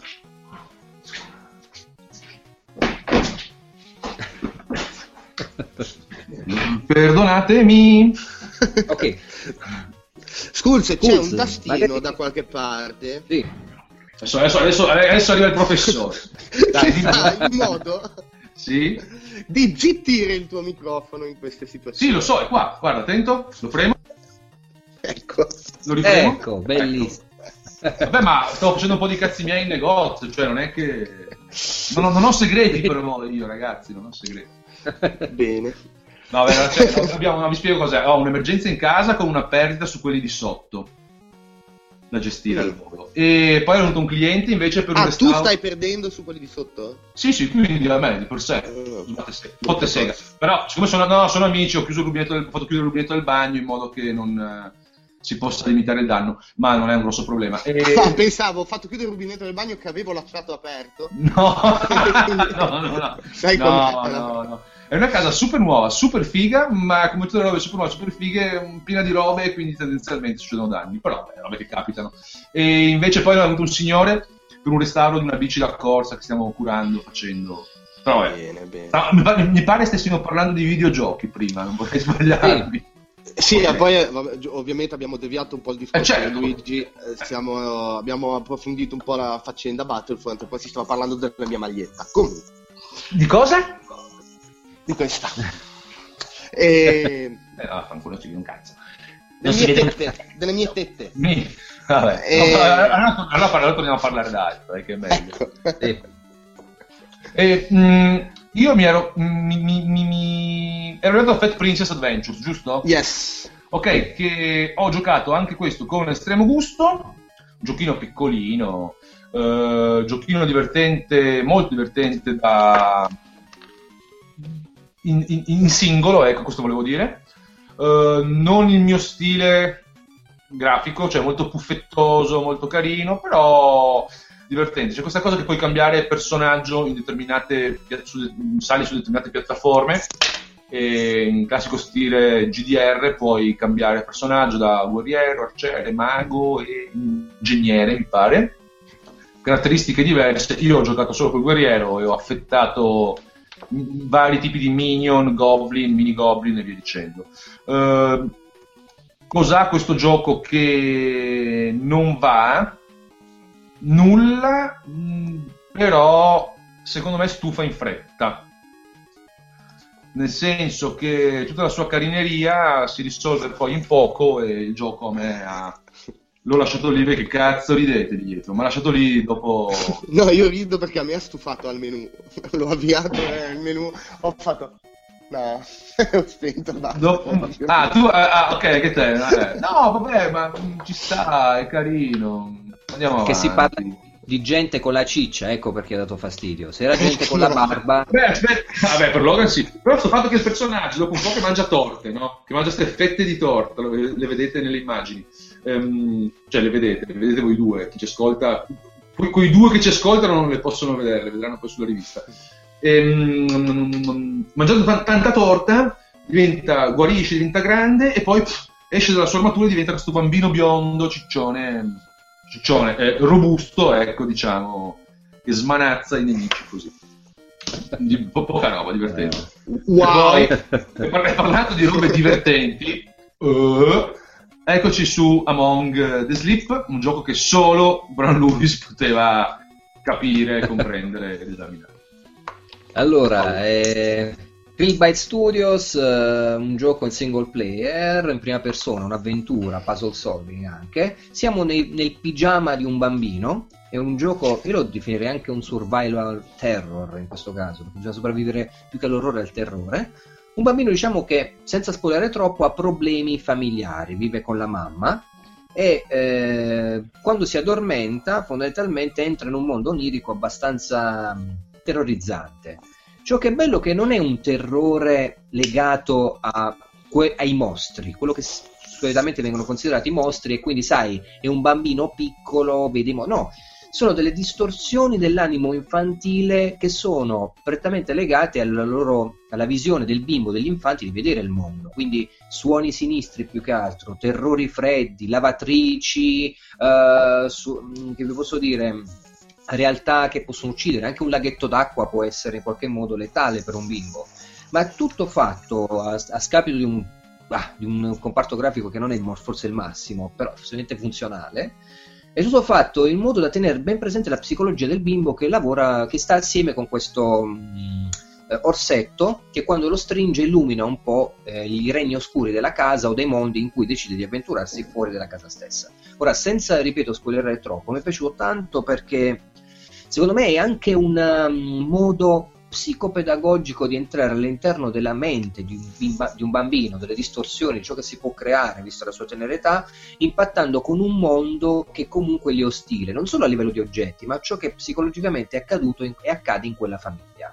Non dico altro, però dico soltanto che per pochi euro magari provatelo perché insospettabilmente può terrorizzare e mettere tanta di quell'inquietudine molto di più che invece altri giochi di altri giochi che sembrerebbero più blasonati per fare questo. Ma eh, pochi euro, senza entrare nel, nel- nel numero specifico, ma cioè, sta sotto i 10 tipo o sotto i 20?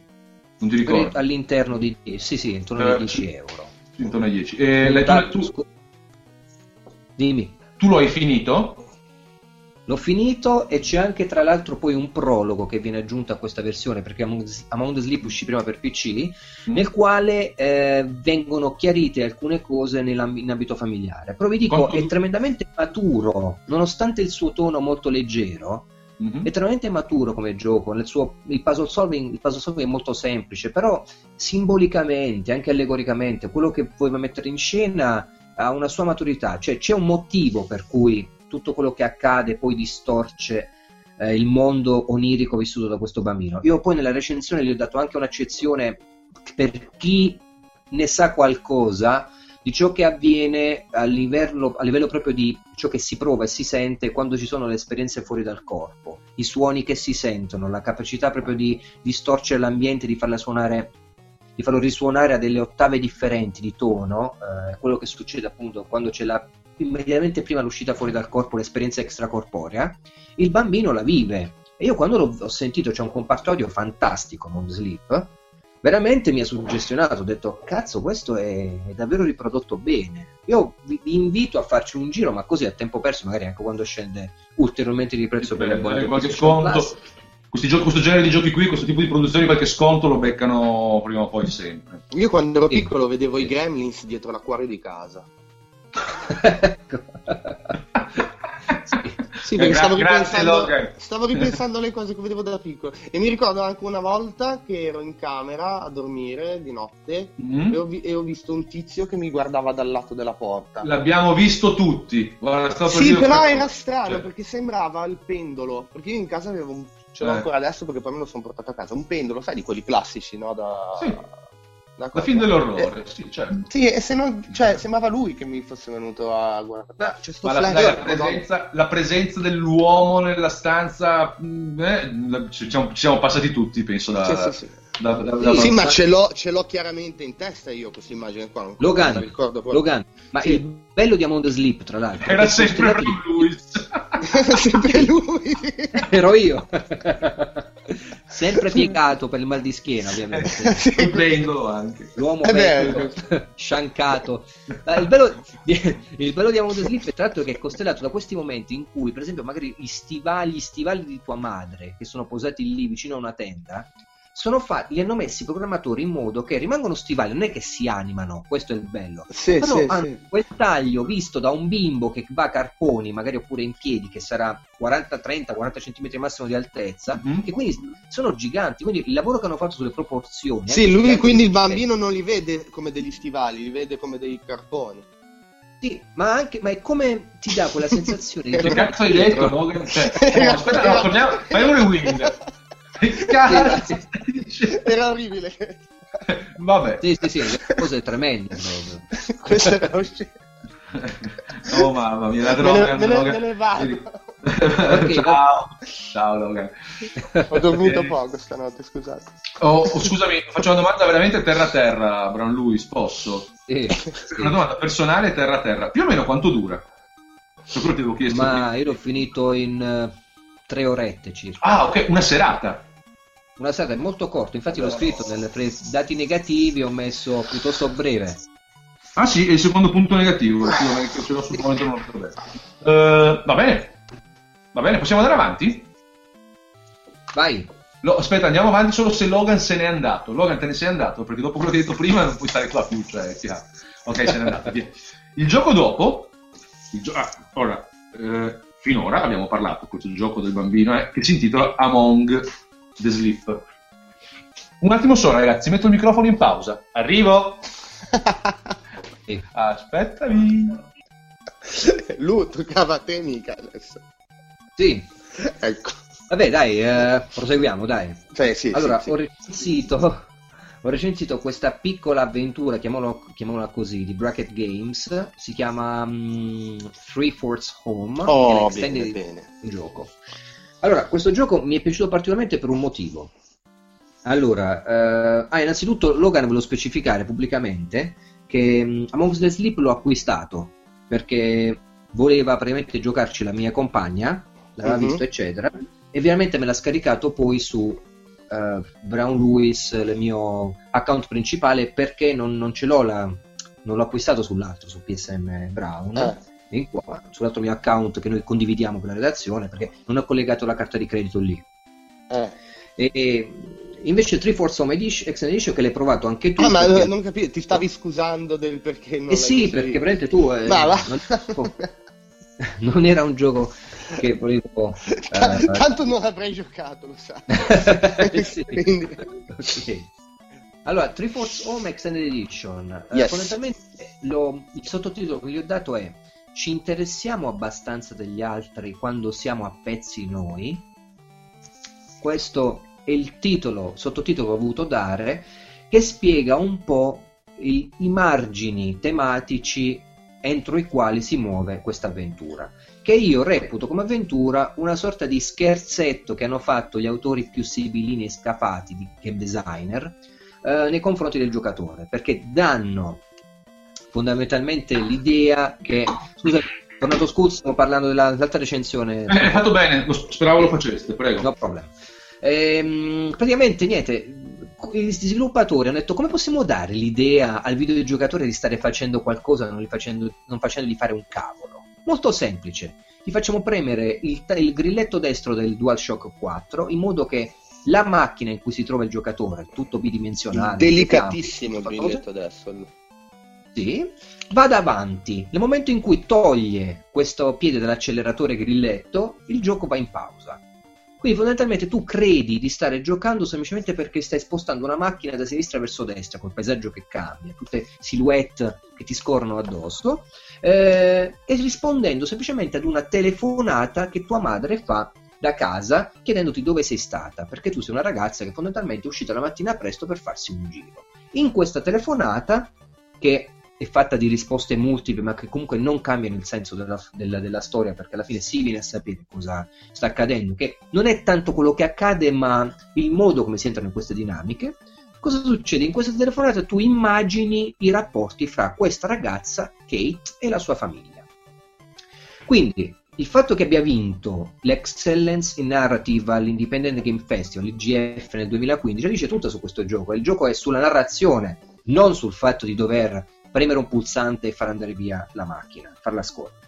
Eh, mi sono talmente immedesimato perché è una storia molto breve, tra l'altro si trova anche questa a pochi euro sul PlayStation Store, ma è fottutamente matura, cioè veramente ciò che non viene detto fra le famiglie, le cose fra le, linee, fra le righe, uh, i problemi che ci possono essere sulla, la butto lì, identità sessuale, uh, fa, genitori che hanno dei problemi fra di loro uh, e, e via cantando, sono espresse in queste due orette neanche di viaggio in automobile di questa ragazza. Uh, il racconto tocca, le linee a livello proprio anche di scrittura sono molto molto buone eh, ripetiamo, sono in inglese, quindi chi volesse acquistarlo non trova l'italiano, eh, quindi deve essere un po' masticare l'inglese. Ehm, è cross-buy PS4 e PS Vita, eh, c'è un bel sound design. Eh, l'unico, l'unico problema e anche che... graficamente, dai, è minimale ma, ma, bello. Ma vincente, riesce sì, a sì, insomma, sì. essere accattivante. Funzionale. Eh, non lo, risi, non, lo si, non lo, si, rigioca perché una volta portata a termine è andata, eh, però fa, io infatti non ho nemmeno dato un voto a questo gioco perché non lo puoi classificare. Come puoi, come, come puoi classificare qualcosa che prescinde dai suoi elementi costitutivi, quali grafica, audio, eccetera, quando vuole narrare, il cuore del tutto sta lì. Eh, però lo consiglio a chi vuole una sorta di simile esperienza su PlayStation 4, considerando che questa è la Extended Edition, quindi anche un prologo, anche qui, in cui praticamente la ragazza, che dico soltanto l'inizio, lei ha abbandonato il suo, ha perso il lavoro nella città universitaria dove stava ed è tornato all'Ovile della famiglia, quindi questa è la storia, eh, dove prima di prendere l'autobus, questo è il prologo, parla con la mamma, indecisa o meno se tornare a casa. E quindi questo è, si divide in uh, gioco principale e il prologo che si sblocca poi uh, su, in queste due dinamiche, due, due momenti diversi della storia. Three Force Home Extended Edition, eh, grande coraggio da parte di Sony di pubblicarlo anche in Italia solo in inglese. Se volete darvi un tono di, che posso dire, uh, elitarietà, elitarismo uh, legato a, ai videogiochi davvero indipendenti, cazzuti dal punto di vista anche della scrittura, fateci un pensiero e, e acquistatelo. Coraggio anche da parte di PSM di, fare una, di dedicare una recensione una, un, penso sì. sia l'unica rivista in Italia di sicuro a recensirlo e credo che anche sul web non in molti si siano spinti nell'esplorare il eh, nostro Three-Fourths Home. Come non molti yes. si sono spinti come il nostro Magnus invece che questo mese è molto presente nella recensione di Dengeki Bunko Fighting Climax leggo perché non, altrimenti non li so neanche pronunciare gioco che Magnus recensisce in due pagine e il bistrattato Swords Art Online Lost Song che il Magnus, bistrattato perché il Magnus, pur recensendolo in quattro pagine di discussioni di alto livello, liquida con un 5. Eh, Se volete più informazioni dovete, purtroppo per voi, io di questi giochi non sono in grado di parlare, dovete comprare il PSM e scoprire su, le, tutte le sue mille sfaccettature. Si così le, si chiude così la sezione delle recensioni e arriviamo saltando a pie pari il nostro borsino che prima o poi verrà restaurato ma più poi che prima perché siamo sempre molto incasinati con dei progetti paralleli. Anche il PSM ha i suoi spin-off ormai abbiamo dei progetti paralleli dedicati a Minecraft e ad altri giochi su cui stiamo lavorando quindi il borsino sta così. E dicevo entriamo in una parte molto interessante e quindi essendo interessante chiaramente la cura Brown Lewis, che è quella dei Deep Inside, dove il buon, il buon Brown Lewis eh, apre con un Deep Inside intitolato Intromissioni. Sì. Uh, giusto, giusto velocemente, diciamo Sì. che Scuz, tu hai anche dato una luce su Parasite Eve e The Sì. Mark of Creed, nelle Sì. stesse due revival. Volevo Sì, vario, poi- sì, scusami. Io sottovaluto quella sezione, magari a molte persone interessa, cioè interessa a me e quindi la faccio volentieri e la mantengo, ma non è detto che poi in verità interessi anche a chi ci legge, però boh, non so. Certo, certo. A me piace perché insomma recuperi comunque, è una sorta di memento storico sui grandi giochi che poi magari, ehm, per esempio, se si parla di Parasite Eve, è bello legarlo al fatto di parlarne vicino all'uscita dei nuovi eh, Resident Evil Remastered, Sì. perché ovviamente ha tutto un senso legato alle meccaniche di gioco, legato al, al Sì. comparto diciamo anche del narrativo, sai c'è sempre virus di mezzo, negli anni 90, Certo. nei primi 2000 andava tantissimo il virus, impazzava Assolutamente sì. È vero, è vero. E quindi eh, mi- segniamo anche questo. Poi, vabbè, eh, di intromissioni, niente, mi sono. Io da lettore di science fiction, eh, fantascienza, ho letto una, una- una raccolta di, eh, di primi scrittori di fantascienza chiamata Mirror Shades, curata da Bruce Sterling. Nell'86 uscì questa raccolta, di cui il primo racconto fondamentalmente parlava di- del continuo di Gemsbach di William Gibson, autore di Neuromante, eh, eh, libro seminale sulla science fiction. Eh, parlava fondamentalmente di una cosa molto, molto carina, cioè del fatto che le persone, questo postulava, eh, che hanno sognato un futuro che poi non si è re- realizzato, tipo che ne so, i- gli americani negli anni 30 che sognavano astronavi, eh, palazzi giganteschi eh, con eh, mille finestre, persone vestite di bianco che abbracciavano il nuovo futuro, bla bla bla. Questo non si è realizzato, eh, però è andato a influire a livello inconscio sulle persone delle generazioni successive che avevano delle visioni di questo futuro realizzato che Gibson ha chiamato fantasmi semiotici, perché da una generazione all'altra si erano trasmessi queste sorte di realtà virtuali, possiamo chiamarle, perché non esistenti. Allora io ho fatto semplicemente questo parallelo. È possibile che ci sia un fantasma semiotico nei game designer di oggi? Perché in passato, viste le condizioni tecnologiche non permissive, qualcuno magari ha sognato mondi che non sono stati realizzati a livello video- videoludico 30 anni fa, 40, 50 anni fa, che poi invece hanno preso pie- piede oggi. E quali sono questi mondi? Come i game designer vengono influenzati da questi fantasmi semiotici dei loro colleghi del passato, che erano più limitati tecnologicamente? Qui diciamo che il pippone mentale questo Deep Insight è legato a questo aspetto qui, scusa. Tutto qui. Allora, uno dei prossimi speciali, speciali spin-off di PSM sarà una raccolta proprio para para di tutti i tuoi Deep Inside, Brown Lewis. Cioè prendiamo tutti i tuoi Wow. Deep Inside e facciamo un, un- un- un libro, una cosa, perché sono cose che secondo me bisogna veramente eh, leggere. Non lo dico per eh, liciarti, cioè se lo dico perché veramente lo penso e l'unica controindicazione ovvia che hanno i tuoi Deep Inside è che eh, vanno letti con un atteggiamento molto diverso da quello con cui si legge invece il resto di PSM, no? Cioè, PSM la posso leggere Sì. in maniera molto leggera, eh, i, i tuoi Deep Inside, tutto sommato non richiedono, sono molto autoesplicativi, quindi secondo me non hanno il difetto di richiedere particolari competenze o una cultura alta, però una predisposizione all'apprendimento e al non accettare solo ciò che già si sa, ecco, questo non so se sono riuscito a spiegarmi, cioè una mente aperta, ecco, e sarebbe bellissimo riuscire a fare una cosa di questo tipo, venderebbe probabilmente pochissime copie, l'editore avrebbe a cercarmi sotto casa, però, però sarebbe molto, molto, sarebbe una cosa di cui andrei fiero, ecco. Ah, ringrazio. molto fiero, attenzione che questa cosa, questa cosa è divertentissima. Come tutti voi ben sapete, Tommy è uno, ma, cioè, persona pacata, tranquilla, amico di tutti, cioè proprio tranquillo, no? in verità no. cioè, Tommy è uno è sempre incazzato. E ha questo bel gusto polemico, cioè, ha fatto un deep inside polemico, bello, ricco, sanguigno. È stato messo su deep inside da me, da me, che sono una carogna, Di fianco a un grande amico di Tommy che è Metal Mark che torna dopo tanti anni da senza PSM a scrivere su PSM e questa cosa è divertentissima Eh sì, perché, allora, secondo me se loro, loro che non si conoscono se si trovassero tipo per strada qua fuori in Gran Viale eh, tipo Tommy scatenerebbe il mezzogiorno e il mezzo di fuoco cioè proprio totale.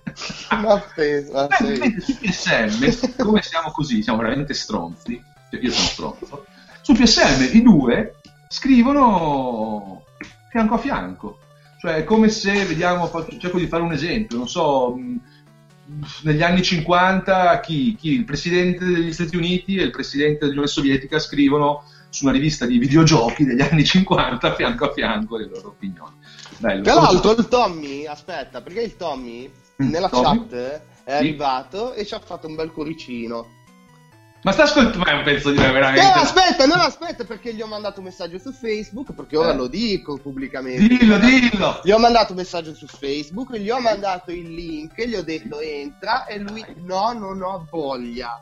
Eh, sappiate. il signorino, il signorino. Vabbè, comunque sta di fianco a Metal Mark, quindi potete leggere. è ancora lì che si sente. È scritto LOL, ma guarda. E quindi, e quindi dopo esservi letto l'alto, l'alto livello culturale del dip di Brown Lewis e l'alto livello sanguigno del dip di... Avete l'alto livello sanguigno del dip di Tommy, che affronta la situazione della stampa videoludica, cioè di noi medesimi, e poi c'era un interessante mh, inside di Metal Mark che invece eh, riguarda più ritorna a parlare più di videogiochi e affronta il, eh, il tema delle, delle avventure, insomma, delle avventure furono avventure grafiche. Quindi si parla di Telltale, di, mh, di, scusate, di The Walking Dead e via dicendo. Poi, essendo questa la parte colta della rivista, chiaramente ripassiamo la parola a, a Brown Lewis perché c'è la sezione Charta Ludens in cui si parla del fattore X. Sì, molto brevemente. Sì. Semplicemente un libro che lessi anni fa, quando ancora prima di che uscisse, o forse era appena uscita la PlayStation 3, io giocavo molto su Xbox al tempo, non me ne vogliate No, no, ma anch'io, anch'io, anch'io, anch'io, anch'io. Al tempo era così, nel senso non poteva tenere testa a Microsoft, a quello che fece a quei tempi, che è tutto ben condensato su questo libro Il fattore X, dedito a multiplayer edizioni, eh, su- eh, scritto da un giornalista, tra l'altro, che si è occupato moltissimo di finanza negli anni, Din Takahashi. Eh, semplicemente ho voluto recensire questo libro parlando di cosa accade da un punto di vista anche molto, se vogliamo, esagerato, perché noi non abbiamo idea delle cifre che si muovono all'interno di un brand come quello della Xbox, soprattutto quando uscì la 360, eh, che sconvolse i piani di, di Microsoft, di molti dirigenti, ma anche dal punto di vista tecnologico, cosa accadde in quel periodo affinché Microsoft potesse dominare il mercato sin dall'inizio, perché ricordiamo che fu la prima console a uscire sul mercato e a sbaragliare con l'HD l'idea di visione del videogioco come l'avevamo al tempo. E quindi ho voluto recensire questo libro, questo fattore X, che eh, a prescindere, ripeto, che sia sonario o meno, eccetera, non è No, in questo sì, caso. L- L'importante è vedere cosa muove la nostra passione e cosa c'è dal punto di vista anche dei rapporti, anche politici, se vogliamo, fra le aziende, che poi ci porta ad avere la console sul- sulla mensola e dire ah l'ho comprata, eccetera. Chiaro. Quindi date un'occhiata a questo libro perché Ma- è molto molto valido. Guarda, io l'Xbox ancora ogni tanto lo accendo, per questo che c'è sulla copertina del libro. L'unico lo accendo solo per il gusto di sentire la sua ventola. Cioè mi piace il fatto che mi riempia la casa con è devastante. Sì, Cioè, sì. eh, però è stata, è stata una gran console, cioè è stata una gran console.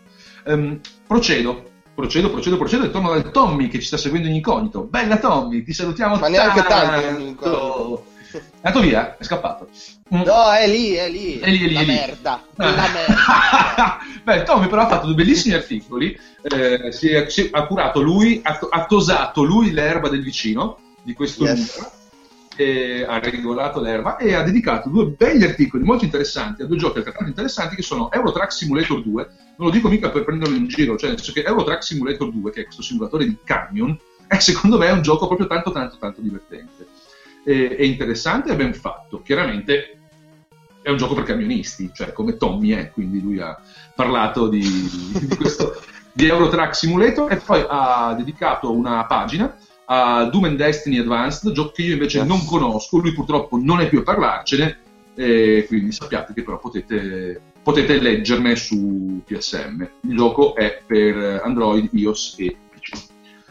Ehm, a chiudere la rivista vanno come di norma la sezione, la rubrica Wunderkammer nella quale Magnus eh, si fa bello raccontandoci le mm, limited edition che tendenzialmente possiede nel suo, nel- nei sotterranei del suo maniero, sito in centro a Milano, e poi la rubrica PSM Mail nella quale vi inviti- alla quale vi invitiamo a partecipare perché ragazzi, cioè la posta regge se voi scrivete le lettere, potete scriverle, ecco, non, non su carta, col postino no, potete scriverle inviandoci le vostre email all'indirizzo eh, basta chiedere a psm.gmail.com, potete scrivere su Facebook, sulla nostra pagina Facebook, PSM PlayStation Italia, una roba così. Com'è che, Logan, ripetimi tu come si chiama la pagina Facebook. PSM PlayStation Magazine, semplice. PSM PlayStation Magazine, ci trovate lì abbastanza attivi, chi più chi meno in base ai periodi. E scriveteci, Twitter. scriveteci. Twi- tu- twi- che è Twitter? Esiste Twitter? Non- Sì. Twitter esiste, la password no, però... La pa- perso la password, però possiamo comunque vederlo. Basta, basta non, non- non togliere la password, il sistema funziona. Comunque, Yes. email e Facebook, soprattutto su Facebook, ci trovate, scriveteci, noi rispondiamo con tanto tanto amore. Chiusura alla grande. Ah, prima un pensiero dedicato a Tommy.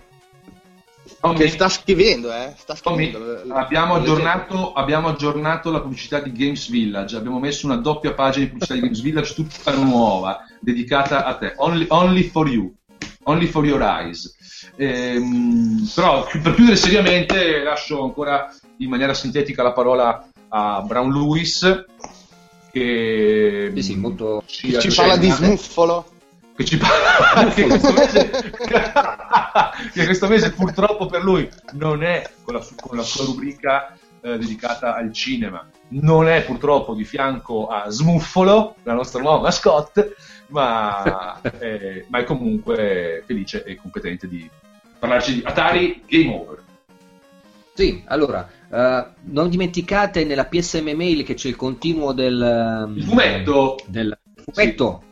Fumetto, fumetto di, di il fumetto di PSN Sì, dovete sì. leggerlo Cosa c'è? Eh sì. Cosa c'è, Cosa c'è nella, nella box? Nella cosa c'è? ok, eh, Atari Game Over, semplicemente un film che potete visionare se avete un abbonamento a Netflix o comunque potete reperirlo dai canali non troppo ufficiali. Torrent, è- torrent, a manetta senza nessun Sì. problema senza pietà lo dico io quindi. E, e, fondamentalmente il regista sceneggiatore Zach Penn eh, ha fatto questo documentario, che è un documentario, io l'ho definito etico, sulla riabilitazione professionale umana, cioè tutti quanti abbiamo idea che Atari sia crollata e che ET faccia schifo e per questo Atari è crollata eh, a causa del programmatore fondamentalmente del, di, Atari ecco questa è un- una grande riabilitazione questo documentario sul fatto che invece il programmatore ha fatto una cosa molto molto bella e toccante, prendere accordi con Spielberg, lavorarlo in cinque settimane, cercare di creare una storia in un videogioco così potente come T al tempo, mentre Atari stava finanziari- finanziariamente con le gambe all'aria o quasi.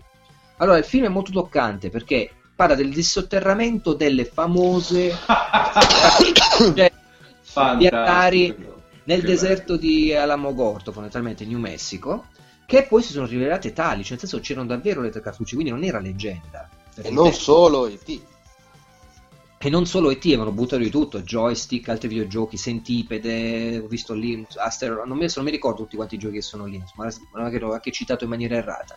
Però il bello è che era lì gente che voleva essere presente, tra cui il creatore di Atari, che si commosse, eh, scusate, il creatore di ET, che si commosse perché disse, eh, finalmente, dopo essere stato sputtanato per anni, Atari, con tutti i contributi anche della gente che ci lavorava, ha affermato che non era affatto dovuta al crollo, il crollo dovuto a, un BT che non aveva venduto, assolutamente, ma semplicemente che finanziariamente stava sballata. Quindi è bella la riabilitazione professionale, il ritorno al mondo di quel tempo, come vivevano gli sviluppatori, quanto tempo ci si mettevano, il one made man, perché una sola persona a volte Sì, sì.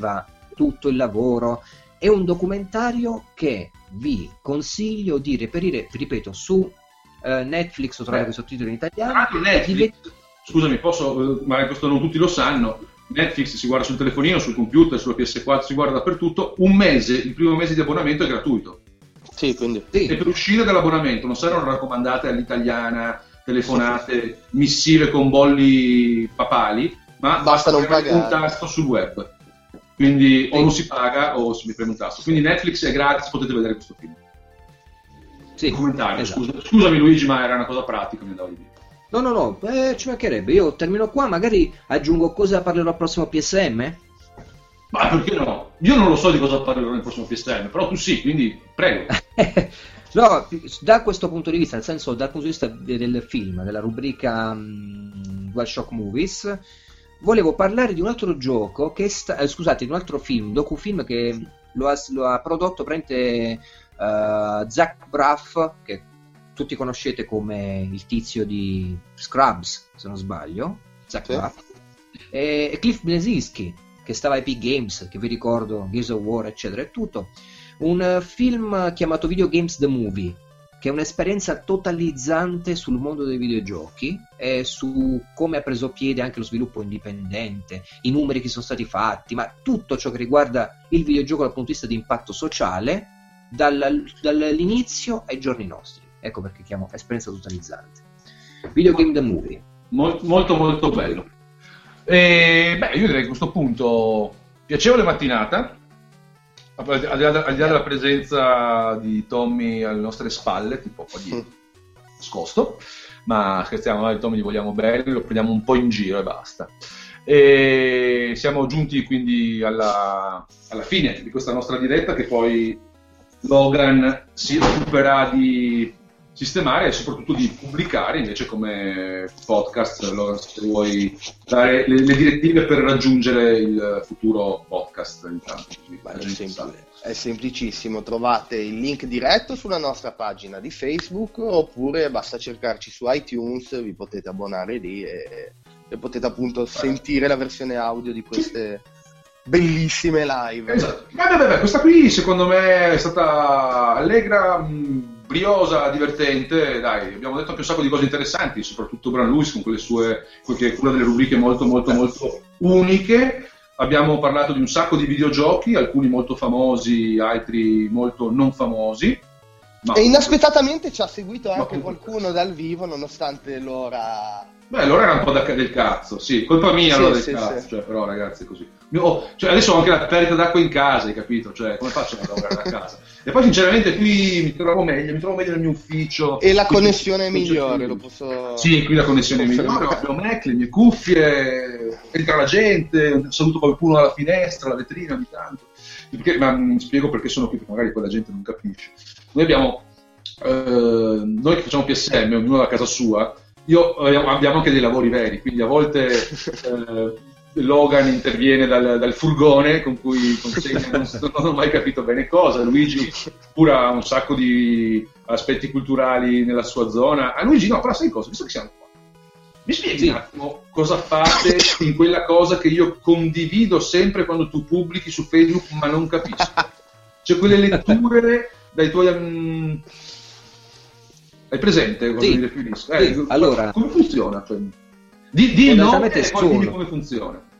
Allora, la- è un'associazione di carattere creativo e culturale chiamato, chiamata KFK Project Controfabbrica. Controfabbrica Che- proprio perché va contro l'idea della fabbrica, del proge- dei, dei prodotti che escono fuori tutti standardizzati. E si occupa fondamentalmente di vari tipi di attività. Quindi io curo un corso di scrittura creativa lì, ma c'è chi fa cura, cura un corso di scrittura, scusate, di fotografia, chi cura il corso di antico ricamo cucito, chi ha una classe con dei bambini con inglese intuitivo e via cantando. Eh, ogni tanto facciamo delle attività legate al mio corso di scrittura creativa, cioè dei reading a tema. E quindi abbiamo parlato, che vi posso dire, che sono più che altro degli happening, che vi posso dire, quello su William Burroughs, Mm? per dirti scusa che tu, a te piace William Burroughs, Sì, abbiamo cosparso praticamente l'ambiente di siringhe, per intenderci, tutto è incappucciato ovviamente dentro la confezione.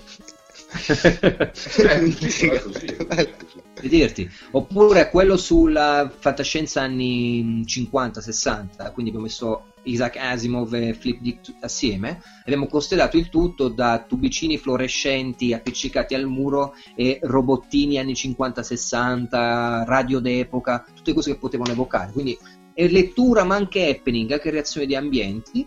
E niente, quindi lì fondamentalmente mi esprimo creativamente creando degli ambienti che possano essere in qualche modo interessanti sia per richiamare le suggestioni culturali di cui vado a parlare, sia per, perché così la gente passa una bella serata. Insomma, certo. un Ma ascoltami, voi queste, perdonami, queste letture le registrate? Allora, eh, purtroppo non eravamo ancora attrezzati per farlo quando ci hanno dato, ci hanno messo la pulce nell'orecchio nel farlo. Eh, eh, eh, eh. Le prossime saranno in qualche modo condivise, ma tipo Hangouts, come stiamo facendo adesso. Su... Sì, sì, sì, sì, sì, sì, sì, sì, sì, chiaro. Usate, no. usate Periscope piuttosto che trasmette in diretta per gli eventi. Ci sono. Sì, poi magari ti chiedo consulenza, Logan. Eh, che... Logan, Logan ti può aiutare di brutto su questa cosa. No, dicevo quindi io perché sono, perché sono qui, lui è lì, di quella. Io stamattina sono in ufficio, che l'ufficio non è altro che uno spazio veramente angusto nel retrobottega di un'altra attività che io insieme ad altri soci ho, ma è un angusto nel quale io mi trovo molto bene, e siccome qui si parla anche di biciclette, non qui nel nostro cioè qui nella, nella, nella bottega del mio retrobottega ci sono dei, dei, cerchi da bici, dei pezzi di bici, diciamo. ma lavoro molto meglio da qui che da casa e quindi niente, sono qua. Dicevo, siamo arrivati alla fine. PSM 32, siamo arrivati alla fine del, della nostra diretta, il podcast. Uh, PSM 32 sarà in edicola tra qualche giorno o è in edicola da alcuni giorni se state ascoltando il podcast. Nel frattempo, prima di rimetterci al lavoro sul non successivo di PSM, che è bimestrale, stiamo lavorando altri, su altri argomenti. Eh, uno è su due altri argomenti, stiamo lavorando a uno speciale che sarà in edicola a, fi, verso la fine di febbraio, dedicato alla serie Far Cry. Dedicato alla serie Far Cry perché adesso sta per uscire, o è appena uscito appunto, prima quando ci ascoltate, Far Cry Prime e fa parte di questa serie di speciali monografici che si è aperta con lo speciale su, dedicato a Metal Gear e proseguita con lo speciale dedicato alla serie Assassin's Creed e quindi continua con Far Cry. E stiamo lavorando anche a uno, uno che fu speciale, una lista che fu speciale, che è dedicata a Minecraft. Minecraft è in continua evoluzione, io pensavo che è un gioco che sarebbe sparito pian piano, invece continua a raccogliere molto molto molto interesse, anche probabilmente da schiere di non videogiocatori Comunque c'è un buon mercato, noi stiamo lavorando anche a uno speciale, a una serie di speciali dedicati a Minecraft che troverete, trovate e troverete nelle edicole. Questo quindi per oggi è tutto e lascio la parola per i saluti anche ai miei simpatici alla combriccola, insomma ragazzi di PSM. Io vi saluto. Ciao. Ciao, Spurs, ciao a tutti. Io... Sì, faccio un ciao generale, ma ricordate che se acquistate PSM non acquistate soltanto una rivista di videogiochi, ma acquistate un'anima di tanti sì. ragazzi, giovani o meno giovani, che contribuiscono a produrla. Quindi... Io sono quello meno giovane. Eh. Logan è quello più barbuto, quindi conta sì. anche la barba come età. Poi c'è Bimbo, c'è Bimbo Tommy che è il più piccolo. Vabbè. Bimbo Tommy è grande così, guarda, è piccolino così, proprio piccolo, non si vede purtroppo ah. nel quadro, ma è così, è piccolino. che tra l'altro, che tra l'altro, scusa, non volevo dirlo, ma se, ri... se prendi la foto che hai messo del tuo speciale sul Vigamus, ok? Sì? C'è Tommy fra la fila di persone nel Vigano. Ah, è vero, sì, non... mi, mi, mi, aveva chiesto di non dirlo. È lì, interessatissimo, interessatissimo. Prova a guardare e vedrai. Eh, comunque sto dando le diatribe interne, esterne e via dicendo. Al Vigamus va comunque a parlare un sacco di gente interessante, cioè che se uno è interessato al, al settore videogiochi, lì può sentire parlare di persone, secondo me, interessanti. Cioè, poi al di là di tutte le questioni politiche, non politiche, a me non frega un cazzo se la roba interessante si ascolta, se la roba interessante si legge. Tutte le questioni certo. poi vengono, Ma sì. vengono dopo. Comunque, ribadisco, ciao ragazzi. Ciao, ciao vi saluto anch'io. Leggete PSM e andate il 18 febbraio al cinema che esce Deadpool. Ciao. Ciao.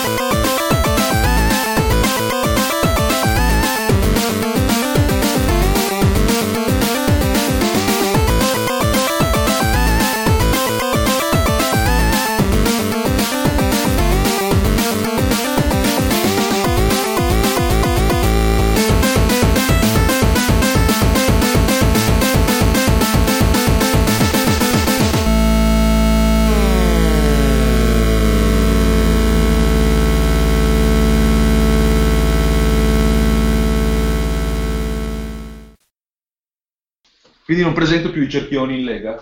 No, no, presentami come, sono gli ospiti Posso, posso- posso toccare i cerchioni in lega mentre comunque siamo collegati?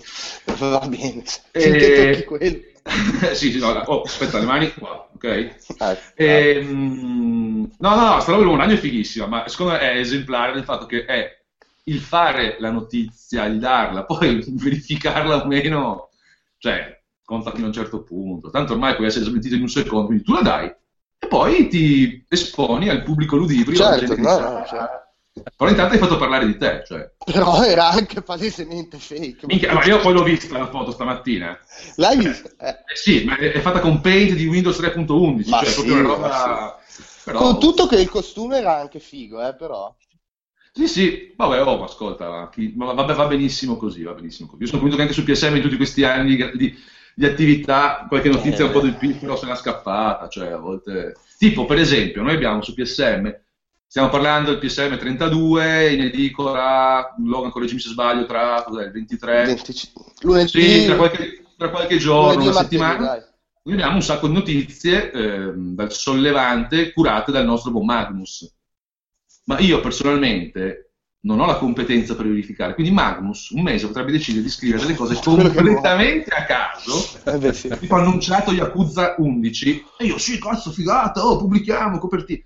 Quindi insomma ci sta, dai, ci sta. Le notizie volano veloci. Ma sì. Volano mi faceva, mi faceva ridere proprio il fatto che pum, messo online, pum, presa, subito, così sì. Vabbè, Ottimo. comunque, vuol, dire, vuol dire che c'è molta gente che ti segue, no? Cioè, ci segue. Cioè, ragazzi. Ma mh, No, quindi vabbè. noi siamo qui riuniti non per parlare dei cazzi nostri, giusto? Ma per parlare del numero di PSM, come abbiamo detto.